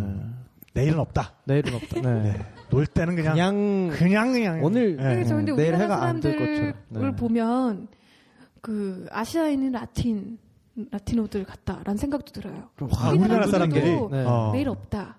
라는 마인드로 맛이 많이 그쵸. 먹고 죽자! 뭐 이런 거. 네. 그리고 일도 마찬가지로 내일이 없는 것처럼 웃을 일이 아니지만 그렇죠. 근데 진짜 그 축제와 또 뗄래야 뗄 수 없는 것이 또 술이잖아요. 아, 나왔습니다. 네. 뭐 먹고 죽자 얘기를 했지만은 브라질리안들도 만만치 않은 것 같아요. 까이삐리냐? 아, 까이삐리냐? 네, 나왔습니다. 까이삐리냐? 굉장한 술이에요. 굉장한 술이죠. 정말 하루에 저는 한 3잔씩 먹은 것 같아요. 네. 까이삐리냐 어떤 술인지 설명 좀 해줘요. 까이삐리냐는 네. 라임 레몬을 이렇게 잘게 잘라가지고 럼주죠. 까시아사. 까시아사. 근데 네. 종류가 그러니까 일종의 화이트 럼인데요. 그죠. 네, 럼이랑은 좀 달라요. 네. 의 종류. 아무튼, 네. 그들의 술이 있어요. 까샤사라고. 근데, 이제 그거에다가 얼음을 넣고 갈아서, 이제, 얼음을 통째로. 아, 내가 설명할게. 그죠. 아, 전문가 계시는데 네네네. 왜 제가 이렇게. 아, 죄송해요. 네네. 네. 아, 사실 그 까이피리냐에 대한 얘기는 이 화제의 신간. 그러니까요. 스피릿 로드라는 그 탁재영 PD의 이 술 여행서에 보시면은 아주 자세하게 나와 있는데요. 그럼요. 사실은 거기에 나오는 몇몇 그 브라질 포르투갈어 발음 같은 것들은 나희경 씨가 많이 자문을 해주셨어요, 솔직히. 아, 네. 제가 기억이 안 나는 포어 같은 것도 막 있고 해가지고. 근데 그 까이삐리냐는 사실 그 브라질의 국민 칵테일입니다. 네, 그렇습니다. 네. 이제 그 너무 남미에서 유명해져가지고 한국에서도 그 서울에 홍대나 이런 데서 몇몇 군데에서 지금 하고 있는 데가 있어요. 국내 도입이 좀 늦었어요. 네. 네. 사실 그 남미에서는 3대 칵테일의 하나죠. 모히또. 네. 꾸바리브레, 까이삐리냐. 네, 이렇게 많이 하죠. 아니면은 꾸바리브레 대신에 피스코를 넣기도 하고요. 네. 모히또, 피스코 사워, 그리고 네. 까이삐리냐 이렇게 얘기하기도 그렇죠. 하죠. 근데 그 까이삐리냐는 일단 까샤사라는 술이 필요해요. 만들기 위해서. 까샤사가 뭐냐면 사탕수수를 가지고 즙을 짜서 그 즙을 가지고 설탕을 만들죠. 근데 그 사탕수수는 여전히 당분이 남아 있어요. 그래서 거기서 정말 그 당분이 남아있는 사탕수수를 더 압착해가지고 그 남은 즙을 가지고 받아내가지고 그거를 가만 놔두면은 그러니까 이게 설탕 농도가 너무 높아서 가만히 이게 안 변하는데 거기다가 물을 좀 타가지고 설탕 농도를 좀 낮춰주면은 이게 그 당이 발효가 되면서 이게 술이 됩니다. 근데 이렇게 해서 끝나는 게 아니라 그거를 가지고 한번 또 끓여요. 그러면 그 알코올의 증기만을 모으면은 이게 까샤사라는 술이 되죠. 사실 이거는 노예들의 술이었어요. 왜냐하면 백인들은 어떻게 하면 여기서 와인을 만들어 먹을까? 이거에 골몰하고 있었거든요. 그래서 기후가 조금이라도 유럽과 비슷하다 그러면은 거기에다가 포도를 심어서 와인을 생산할 궁리만 하고 있었어요. 근데 이 노예들 같은 경우에는 그 사탕수수는 사실 이 환금성이 너무 좋다 그러죠. 그러니까 돈 되는 작물이었기 때문에 저녁에다가 이 사탕수수를 심고서는 그 노예들을 이용해서 노동을 했었는데 이 노예들의 경우에는 그 짜고 남은 사탕수수를 가지고 여러 가지를 했던 거죠. 그러니까 그걸 가지고 술을 만드는 법을 알아낸 거죠. 노예들이. 예. 그렇게 해서 훌륭한 일을 했네요. 네, 아주 훌륭한 일을 한 거죠. 그렇게 해서 어쨌든 그 사탕수수 그 즙을 발효시킨 거를 끓이면은 아주 그 무색투명한 근데 맛이 상당히 거칠어요. 네. 그냥 먹으면 까샤사만 그냥 먹으면은 이상한 이것이 독특한 그 냄새가 있는데요. 저는 그걸 쌈바걸의 땀 냄새라고 표현하고 싶은데 어떤 그런 그 독특한 냄새가 있어요. 괜찮은데요. 네. 그런 표현 듣고 난 이후로 먹을 때마다 신경 쓸 것 같아요. 네, 그 까샤사를 넣고 거기다가 라임을 넣고 설탕을 넣고 여기서 중요한데 이거를 절구공이로 으깨요. 네, 그렇습니다. 그 소리만 들어도 막 입에 침이 고여 막. 벌써 막 나중에는 어마어마해요. 그래서 그거를 이렇게 막 싹싹싹 이렇게 막 으깬 다음에 거기다가 얼음을 저분 벌써 쓰러지셨어. 지금 쓰러지셨어. 저쪽에서 지금 맛을 아시는 거죠. 맛을 아시는 거지. 네. 그래가지고 그걸 이제 쉐이킹을 해가지고 서빙을 하면은 이게 까이삐리냐가 되죠. 이게 되게 독해요. 저는 처음 갔을 때 몰랐어요. 이렇게 독한지 모르고 네. 칵테일이니까. 그러니까 이게 작업주인 겁니다. 아 그렇습니다. 네. 남자분들은 이 까이삐리냐 아주 잘 이용하시면 제가 좋은 결과 있을 겁니다. 포르투갈어를 하기 시작했어요. 아 말이 터졌군요. 은혜 받으셨군요. 말문이 트이셨네. 네. 정말로 처음에는 이제 외워갔던 문장들, 나는 누구입니다. 뭐 이런 거 하고 있다가 네. 머릿속에 있던 그런 모든 문법과 문장들이 터져가지고 진짜로 네. 예, 정말 큰 도움 되었어요. 오, 거봐요. 네. 아니 진짜 좋은 방법이에요. 저도 네네. 어디 가서 이제 예를 들면 저는 이제 취재할 때 영어를 많이 쓰는데 제 영어가 뭐 상당히 괜찮아요. 네. 그렇죠. 네. 네. 왜 이렇게 떨떠름하게 얘기하세요? 네, 와요. 그래서, 저보고 사람들이 어디서 어학연수 했어요? 이렇게 물어봐요. 그럼 저는 꼭 이렇게 얘기합니다. 원주에서 했어요. 강원도 원주. 강원도 원주요. 네네. 거기서 저는 그 군 생활을 거기서 했는데, 장교였기 때문에, 장교의 좋은 점은 밤마다 나올 수가 있어요. 비상만 안 걸리면. 나와서 술을 먹었죠. 근데 술 친구들이 다 미군들이었어요. 아, 네. 오, 정말 좋은. 그래서 저도 술을 먹으면 영어 실력이 2배가 됩니다. 아, 그렇습니다. 문장력과 어휘력이 갑자기 2배가 돼요. 네. 그러니까 그 언어에 대해서 굉장히 그 고민을 가지고 계신 분들은 술집에서 술 친구를 사귀는 것부터 시작하시는 것도 굉장히 좋은 방법이. 아니 정말 도움 돼요. 네. 네, 희경 씨도 그렇게 해서 포어를 하신 거잖아요, 그러니까. 네, 포르투갈어를. 네, 맞습니다. 그렇습니다. 네, 굉장히 수줍게 네 하고 말씀해 주셨어요. 네, 근데 정말 그 까이피리냐, 저도 까이피리냐에 얽힌 그 정말 잊지 못할 추억이 있는데, 저는 이제 이구아수를 취재를 갔었어요. 포스도 그 세계에서 가장 큰 폭포. 취재를 막 끝내고 그날 밤에 이제 저희 조연출이랑 저 자신에게 뭔가 이렇게 조그만 보상을 해주고 싶은 거예요. 그래서 그 포스도 이구아수에서 가장 핫한 데가 어디냐? 거기 클럽이 또 있다는 거예요. 아, 거기도 있던가요? 네. 거기에 놓쳐. 그래가지고 이제 정말 제대로 진짜 오늘 밤에 진짜 쌈바걸들을 한번 지근거리에서 한번 그 땀 냄새를 한번 맡아보겠다. 그러고서는 이제 그 클럽을 갔는데 표를 샀어요. 네. 한 10,000 얼마 주고 표를 샀어요. 근데 표 살 때까지는 이런 방법 없다가 들어가려고 그러니까 또 제지를 하는 거예요. 어허. 그때 시간이 8시인가 그랬는데 10시는 넘어야 입장을 한다는 거예요. 아, 그렇죠. 네. 8시는 너무 이르죠. 너무 이르죠. 네. 네. 제가 그걸 몰랐던 거예요, 저희가. 그래서 괜히 저는 애꿎은 조연출한테 그러니까 지금 물어보고 샀어야지 막 내가 사놓고 막 이제 그렇게 하고서는 이제 기다릴 때는 찾은 거예요. 네. 그러니까 이제 그 클럽 맞은편에 약간 그 포장마차 같은 게 하나 있었어요. 거기 앉아가지고 이제 까이피리냐를 마신 거죠. 너무 맛있는 거지. 그렇죠. 이게 물보다 흡수가 빨라요. 네. 낮에 노동을 좀, 그러니까 낮에 이게 사실은 촬영일이 굉장한 이게 3D 업종이거든요. 육체 노동이에요, 다. 그러니까 이게 갈증과 어떤 약간 피로가 있으면은 쫙쫙 들어가요. 그 라임이 갈증 해소에 진짜로 도움이 돼요. 네, 네. 네. 기가 막힙니다. 그래가지고 진짜 그란데. 그니까 저기 그 별다방 가면 주는 그란데 짠 있잖아요. 네네네네. 그 그란데 짠으로 한 3잔을 먹은 것 같아요. 보통 순식간에 한 300ml 잔 요 정도 되는데. 그런 걸 그런 그 포장마차는 그런 잔 없었어요. 그렇죠. 네. 인심이 얼마나 좋은지. 후하다. 네. 네. 후하다. 정말 후하다. 순식간에 한 30분 안 돼서 그러니까 거의 한 10분에 한 잔꼴로 쭉쭉 흡입을 하고 나서 그러고서는 정신을 차려보니 10시 40분입니다. 아, 2시간 동안 잔 거예요, 거기서. 엎드려서. 그래도 그 포스도 이구아수는 희한하게 그 치안이 좋았어요. 모든 소지품이 그대로 있더라고요. 천만다행이네요. 그래서 어쨌든 또 일어나서 조연출한테 이 새끼야 너까지 하면 어떻게 뭐 이렇게 또 이렇게 한번 또 갈궈주고 그 클럽을 보니까 줄이 300m를 쓴 거예요. 그날 밤에 알고 보니까 무슨 유명한 가수가 온대.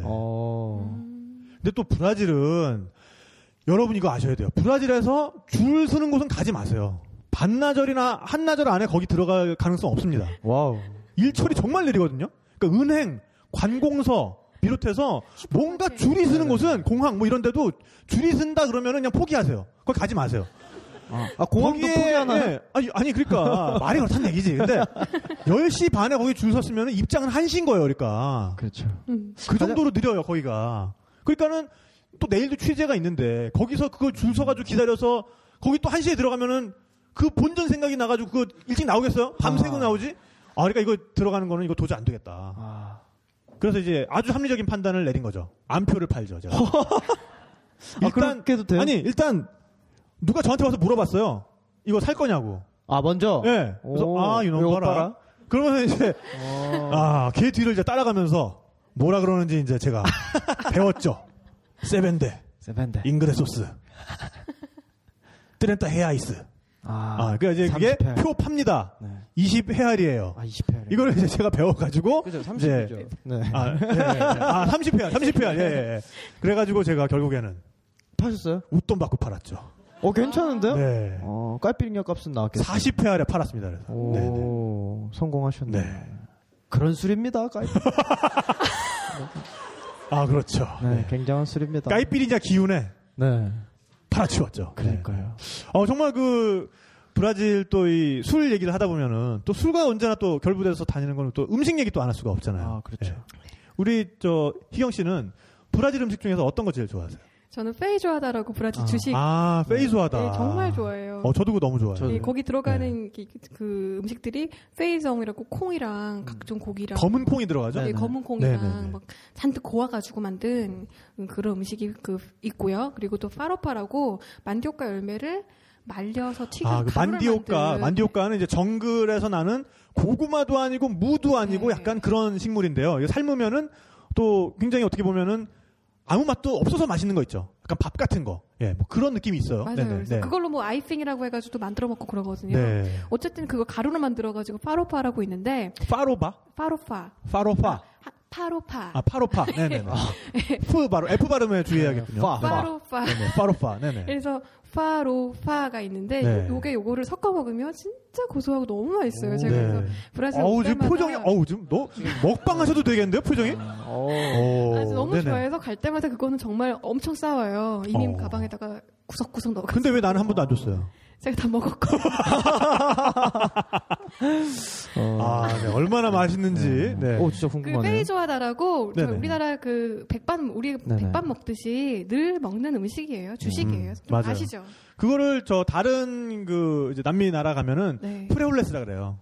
프레올레스. 프레올레스랑 그 페이조아다랑 거의 비슷한 음식이에요. 그래서 검은 콩에다가 뭐 각종 때로는 돼지 내장 같은 거 넣기도 하죠. 네, 그렇죠. 뭐 순대 같은 거. 돼지 귀도 넣고. 원래 처음에 어떻게 만들어졌냐면 고기들이 없잖아요. 뭐 부유하지 않은 분들은 뭐 노예 분들이 맞아요. 네. 분들이 뭐 먹을 게 없으니까 그 주인들이 던져준 뭐 고기 다 먹고 던져준 귀, 내장, 뭐 손, 발 이런 거를 푹 같이 콩이랑 푹 고아가지고 고기 맛을 낸 거예요. 그렇게 고아가지고 콩이랑 이렇게 무슨 우리나라 부대찌개랑 역사가 조금 비슷한 느낌인데 그게 이제는 명물이 된 거죠.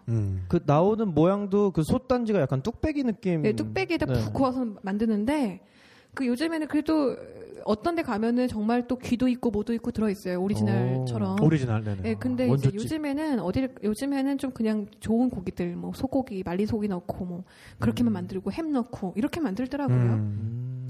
실제로 더 맛이 있는 쪽은 어느 쪽이라고 생각하세요? 저요? 네. 저는 그걸 뭘 넣었냐가 중요한 게 아니라 누가 만들었냐가 제일 중요한 거예요. 네. 저는 저희 하숙집 아주머니가 만든 게 제일 맛있었어요. 하숙집 아주머니? 네, 제가 브라질 처음 갔을 때 7kg가 쪘거든요. 그럴만해요. 네. 그것 때문에, 정말 그것 때문에. 페이조아다 때문에. 너무 맛있어서 계속 먹었는데 그게 그렇게 살이 많이 찌는 음식인지 몰랐어요. 그래서 브라질 사람들이 다른 남미 국가에 비해서 골격이 달라요. 그러니까 체형이 달라요. 네. 유럽 사람들이랑 많이 섞인 것도 있지만 음식이 그 콩이 또 열량이 높잖아요. 맞아요. 네. 발육에도 좋고 애들도 어릴 때부터 계속 먹으니까 콩, 고기 엄청 먹잖아요. 그래서 다른 남미에 비해서 훨씬 건장하고 여자분들은 또 그렇게 굉장하시고 아주 식스센스 하시고 굉장한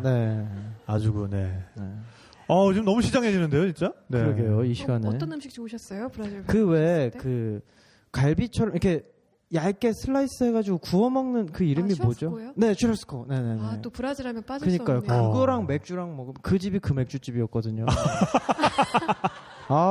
잊을 수가 없어요. 근데 그 브라질식 또 레스토랑에 가면은 저는 그 기억에 남는 게 이렇게 앉아 있으면. 그 서빙 보시는 분들이 이렇게 큰 꼬챙이에다가 고기를 부위별로 구워서 들고 다니면서 와서 이렇게 무슨 부위입니다 드시겠습니까 이렇게 물어봐요. 그러면 이제 먹겠다 그러면 그 자리에서 이걸 썰어주고. 저 피가 뚝뚝뚝 떨어지고. 그 지금 생각만 해도 정말 침이 꿀떡꿀떡 넘어가는데. 그때 그 어떻게 보면 너무 일단 그 풍경 자체가 너무 풍요롭잖아요. 아니 그 서빙 보는 분들이 전부 다 손에다가 이만한 짝대기 하나씩 들고 있는데 고기가 곱게 이만큼씩 꽂혀 있어. 근데 저는 그때 그걸 거의 하나도 제대로 못 먹었던 기억이 나요. 왜요? 제가 사실 그 브라질 레스토랑을 처음 갔던 때가 파라과이에 갔을 때였거든요. 파라과이에 있는 브라질식 레스토랑을 가는 거였는데 그때 제가 이제 취재를 이제 하고 있었는데 그 취재하는 가족이랑 제가 같이 간 거였어요. 근데 그 취재하신 가족분 중에 이제 그 사모님이 그 약간 그 이단시되는 그 어떤 그 기독교 종파를 좀 믿고 계셨어요. 그분이 그래서 저한테 전도를 너무 세게 하시는 거예요. 그래가지고 이렇게 마주 앉아가지고 탁피디는 예수 믿어야지. 예수 믿어야 구원받지. 그리고 예수를 믿어야 탁피디님이 영생을 얻을 수가 있는. 잠깐 그거 가져. 이거 썰어줘. 그러면서 그러니까 말이야. 예수님께서 탁피디 얼마나 사랑하시냐면 그러니까 저는 이제 뭔가 기독교에 대해서 뭐 이렇게 억하심정 있는 게 아니고요. 그리고 그분은 굉장히 이단시되는 어떤 종파를 믿고 계셨어요. 근데 저는 사실 지금까지 아직 그게 아니라 이러고 있는데 저는 그러니까 고기를 이렇게 주문할 어떤 전혀 시간적 여유가 없는데 그분 그러니까 일로 와 이거 썰어놓고 그래서 말이에요 탁피디는 말이야 지금부터 언제까지나 말이야 그러니까 탁피디는 막 이렇게 말씀을 하시는데 그분 정말 말씀하시다가 드시다가 주문하시다가 혼자 굉장히 바쁘셨겠네요. 네. 엄청난 레스토랑이었습니다. 그 순서 놓치면 없어요. 그렇죠. 맞아요. 네. 그거 지나가면 이제 안 와요. 지나가면 안 와요. 네. 그 레스토랑 안을 다 나눠주고 끝나기 때문에 그 고기가 양이 또 딱 그 부위 떨어지면 없잖아요. 네. 그 우리나라에도 그 음식점 있잖아요. 슈아스코 전문점. 네. 스테이크 무제한 전문점 브라질 이런 뭐 이렇게 네네. 이렇게 타이핑 하시면은 거의 나올 거예요. 어머니가 운영하시나요? 아니요. 갑자기 제가 좋아해서. 오늘 그런 맛이 나나요? 전작가 오늘 아주 전혀 새로운 모습을 보여주고 있어요. 네. 제가 한번 아까 공격했거든요. 네. 네. 아니요 그런 건 아니고. 한국에도 그런 맛이 나는 곳이. 네 있어요. 제가 좋아하는데 얘기해도 돼요? 얘기해요. 차라리 그렇게 사석이니까. 직접적으로 얘기해요. 다른 데 가서 저기 소문내지 말게 해요. 네. 다른 데 가서 얘기하기 없게요. 네네네. 말씀하세요. 있는데 이태원에 꽃바카바나라고. 이태원에 꽃바카바나. 정말 그저 지금 침이 고일 것 같아요. 무척 맛있고요. 네. 그리고 또 브라질 그 분식이 있어요. 뭐 꼬식냐 파스텔 네. 해가지고 튀김같이 이렇게 만두도 아닌 것이 뭐도 아닌 것이 이렇게 튀김류로 되게 많은데 꼬식냐 파스텔? 네, 꼬식냐 파스텔. 네네네. 이런 음식들이 거리 음식이죠. 길거리 네. 음식들. 대표적인 음식들인데 이거를 우리나라에서 하는 곳이 한 군데가 있어요. 그 합정역과 홍대 사이 보보호텔 뒤편에 보보호텔 뒤편? 네네. 하이 파스텔. 하이 파스텔. 이거를요, 제가 네네. 한국에 브라질 뮤지션을 모셔왔을 때, 그 뮤지션 분이 홍대를 걷다가 발견하셔서, 진짜요? 저한테 알려주셔서, 제가 주변 뮤지션에게 전파해서, 거기서 이제 거의 매주나 격주로 공연이 열리고 있어요. 보사노바 공연에 퍼져가지고. 그래서 하이 파스텔이라고 가끔 그 브라질 음식 하는 분들은 다들 그러신가 봐요. 자주 문을 닫아요. 그게 쉽지가 않죠. 네. 그리고 네. 대표 번호가 있는 것도 아니라서 가서 사장님께 전화번호 좀 전화번호를 받으셔서 전화 걸고 가시는 게 편하실 텐데. 그렇구나. 그런 것도 있고 또 그 에스콜라 알레그리아라고. 에스콜라 알레그리아. 쌈바스쿨이 있어요 국내에. 우리나라에 쌈바스쿨이요. 쌈바스쿨. 이거 정말 그 네. 유용한 정보인데요. 네네. 네, 그 쌈바스쿨 안에서 이제 뭐 강의도 하고 뭐 카푸에라도 가르치고 퍼커션도 가르치고 막 그래요. 거기 말고 또 피브로 사운드라고. 라퍼커션이라고 들어보셨어요? 라퍼커션. 예, 브라질리언 퍼커션 그 팀이 있어요. 네네. 그 팀이 40명, 50명 규모가 넘게 그래서 홍대에서 거리 행진하는 거 보셨어요, 혹시? 보신 적 있죠? 보신 적 있으신 것 같아요. 그래서 거의 매주 이렇게 일단 지금 있는 걸로. 네. 그래서 거기서도 이제 브라질 악기들을 배울 수 있고 카포레를 배울 수 있고 한데 특별히 뭐 에스콜라 알레그리아에서는 바 알레그리아라고 바를 운영해요. 그래서 거기 슈아스코 미니 슈아스코랑 까이피링야도 있나요? 까이피링야가 있어요. 네, 까이피링야도 있고 슈아스코도 있고 만디오카 열매로 만든 아이핑이 있어요. 그런 게 좀 틀려요. 사실 그 서울만 해도 이 브라질 문화가 상당히 그 많이 들어와 있군요 이미. 그러게요. 구석구석 제가 말한 게 전부. 네. 다 얘기해 주셨군요. 농담이고요. 네, 더 있겠지만 네. 아직까지 이제 있는데 많이 알려지지 않았어요. 그래서 좀 더 아셨으면 바람에서 말해봤는데 아마 더 있을 텐데 저도 지금 브라질 뮤지션으로부터 들었기 때문에 알게 됐고 뭐 하이파스텔 같은 경우는 지나가다가 브라질 음식을 팔아 이렇게 말씀하시는 거예요. 제가 너무 놀라서 말도 안 된다 라고 했다가 그 깜짝 놀랐었죠. 그렇죠. 정말 그 브라질 얘기 정말 이렇게 하다가는 뭐 2시간, 3시간도 좋고 4시간도 좋고 계속 할 수 있을 것 같은데요. 워낙 땅이 넓으니까요. 그래도 또 너무 또 길어지면 우리 편집하는 우리 김태형 PD가 또 너무 또 힘들어질 거기 때문에 사실 또 그리고 귀가하셔야 되는 분들도 이제 있기 때문에 밤이 늦었기 때문에 이제 슬슬 이제 마무리를 해야 될 것 같은데 우리 그 희경 씨 또 이제 조만간 또 브라질에 또 가시죠? 네. 이번에는 어떤 계획을 가지고 계신가요? 이번에는, 첫째는 음악 관련해서 음악 작업들 하고, 또 이제 공연들 하고, 그리고 또 브라질 전역을 좀 여행하고 싶어서 이번에는 제가 항상 좀 머무는 걸 좋아해서, 한 곳에 좀 머물러 있고, 거기서 좀 생활하고, 살고, 이런 걸 좀 선호했거든요. 여행을 하게 되면 기본 3개월 이상은 머물러 있고, 이제 이런 걸 선호했는데, 이번에는 조금 전역을 좀 돌아다녀 보려고요. 돌아다녀 보고, 음악 작업 하려고 하는데, 가기 전에 제가 지금 곧 4월 초에 홍보 하나. 하세요. 어차피 사석이니까, 마음대로 다 하세요. 네. 브라질 뮤지션 3분과 한국 뮤지션 3분이 참여하는 컴필 음반을 프로듀싱 하고 있어요. 네. 공동 프로듀싱 하고 있어요. 브라질 측과 함께.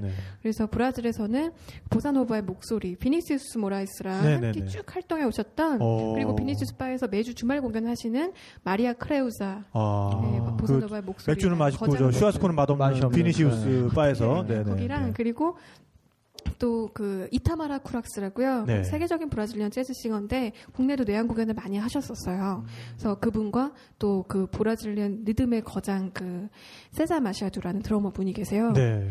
근래 이문세 선배님 음반도 같이 와. 연주하시고 편곡도 하시고 하셨거든요. 그래서 한국과 가까워지고 있는 분이세요. 그래서 그 세 분이 참여하시고 한국에서는 뭐 좀 재즈 보컬리스트 말로 씨, 정말로 네. 씨 그리고 슈퍼스타 이한철 씨 네. 그리고 이제 제가 한 곡 해서 총 6명, 4월 1일 날인가 2일 날인가 이렇게 이때 발매가 될 건데, 예, 네. 그대가 들린다가 제목이에요. 아, 그대가 들린다. 예. 네, 좋네요. 그대가 들린다. 그래서 굉장히 저로서는 사명감이 어깨가 무거운 프로젝트였어요. 네. 브라질에서 이렇게 내가 했어. 말로씨 섭외했으니 너가 나머지 좀 해봐. 뭐 이렇게 연락이 왔을 때, 이걸 어떻게 해. 그래서 겨울에는 좀 놀려고 했는데, 네. 작년 말부터 쭉 일하고 있습니다. 놀지도 못하고. 네.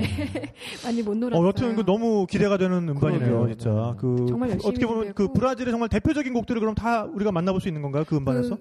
대표적인 곡들 그들의 조항질베르토의 곡도 있고요. 네. 각 뮤지션들이 만든 곡도 있고 이번에 뭐 서울과 리오를 생각하면서 그러니까 히우 서울이라는 곡도 있어요. 굉장히 여러 좀 다양하게 컨텐츠를 채웠던 건데 곧 나오니까 그대가 들린다로 기억해 주세요. 네, 그대가 들린다 4월에 발매되는 그대가 들린다 네. 음반도 여러분들 많이 좀 들어주시면 좋겠고요. 그 그대가 들린다를 들으시면서.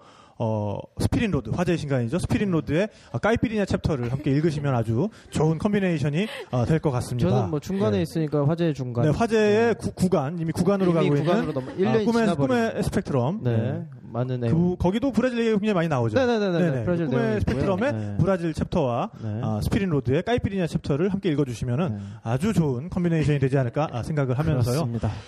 마지막으로 우리 그 브라질의 매력에 대해서 자기가 생각하는 어떤 브라질의 가장 큰 매력이 뭔지 하나씩만 얘기를 하고 우리 마무리를 할까요? 네.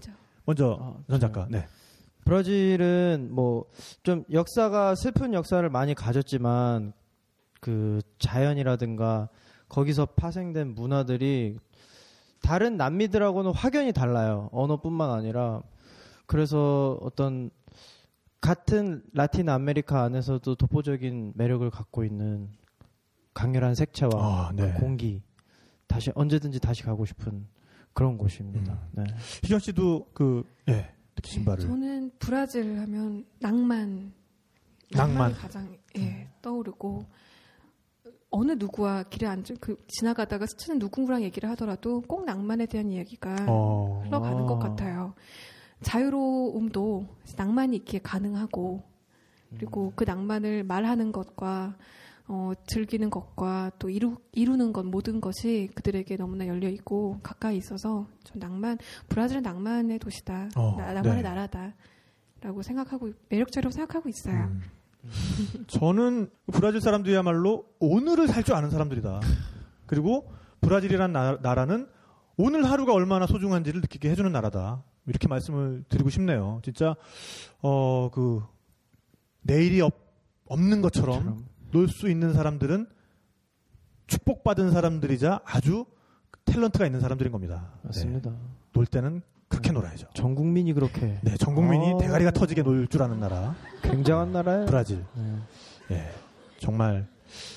곧 가신다는 희경 씨가 너무 부럽네요. 예. 그러니까. 희경 씨 다시 다녀오시면 네. 이번에 방문하셨던 곳을 가지고 네. 여행수다 또 한번 나와주세요. 아, 그럼요. 예. 지금 우리 겨우 희우 얘기밖에 안 했어요. 거의. 멀리 가지 못했어요. 희우 얘기하다가 취해가지고 네. 지금 뭐 지금 이구아수 얘기도 오늘 여기 그죠. 여기 네. 뭐 이렇게 이구아수 무슨 뭐 판타날 이런 것도 적어가지고 나왔는데 뭐 전혀 얘기도 못했어요 지금. 네. 그러니까 그런 이야기들은 다음번에 또.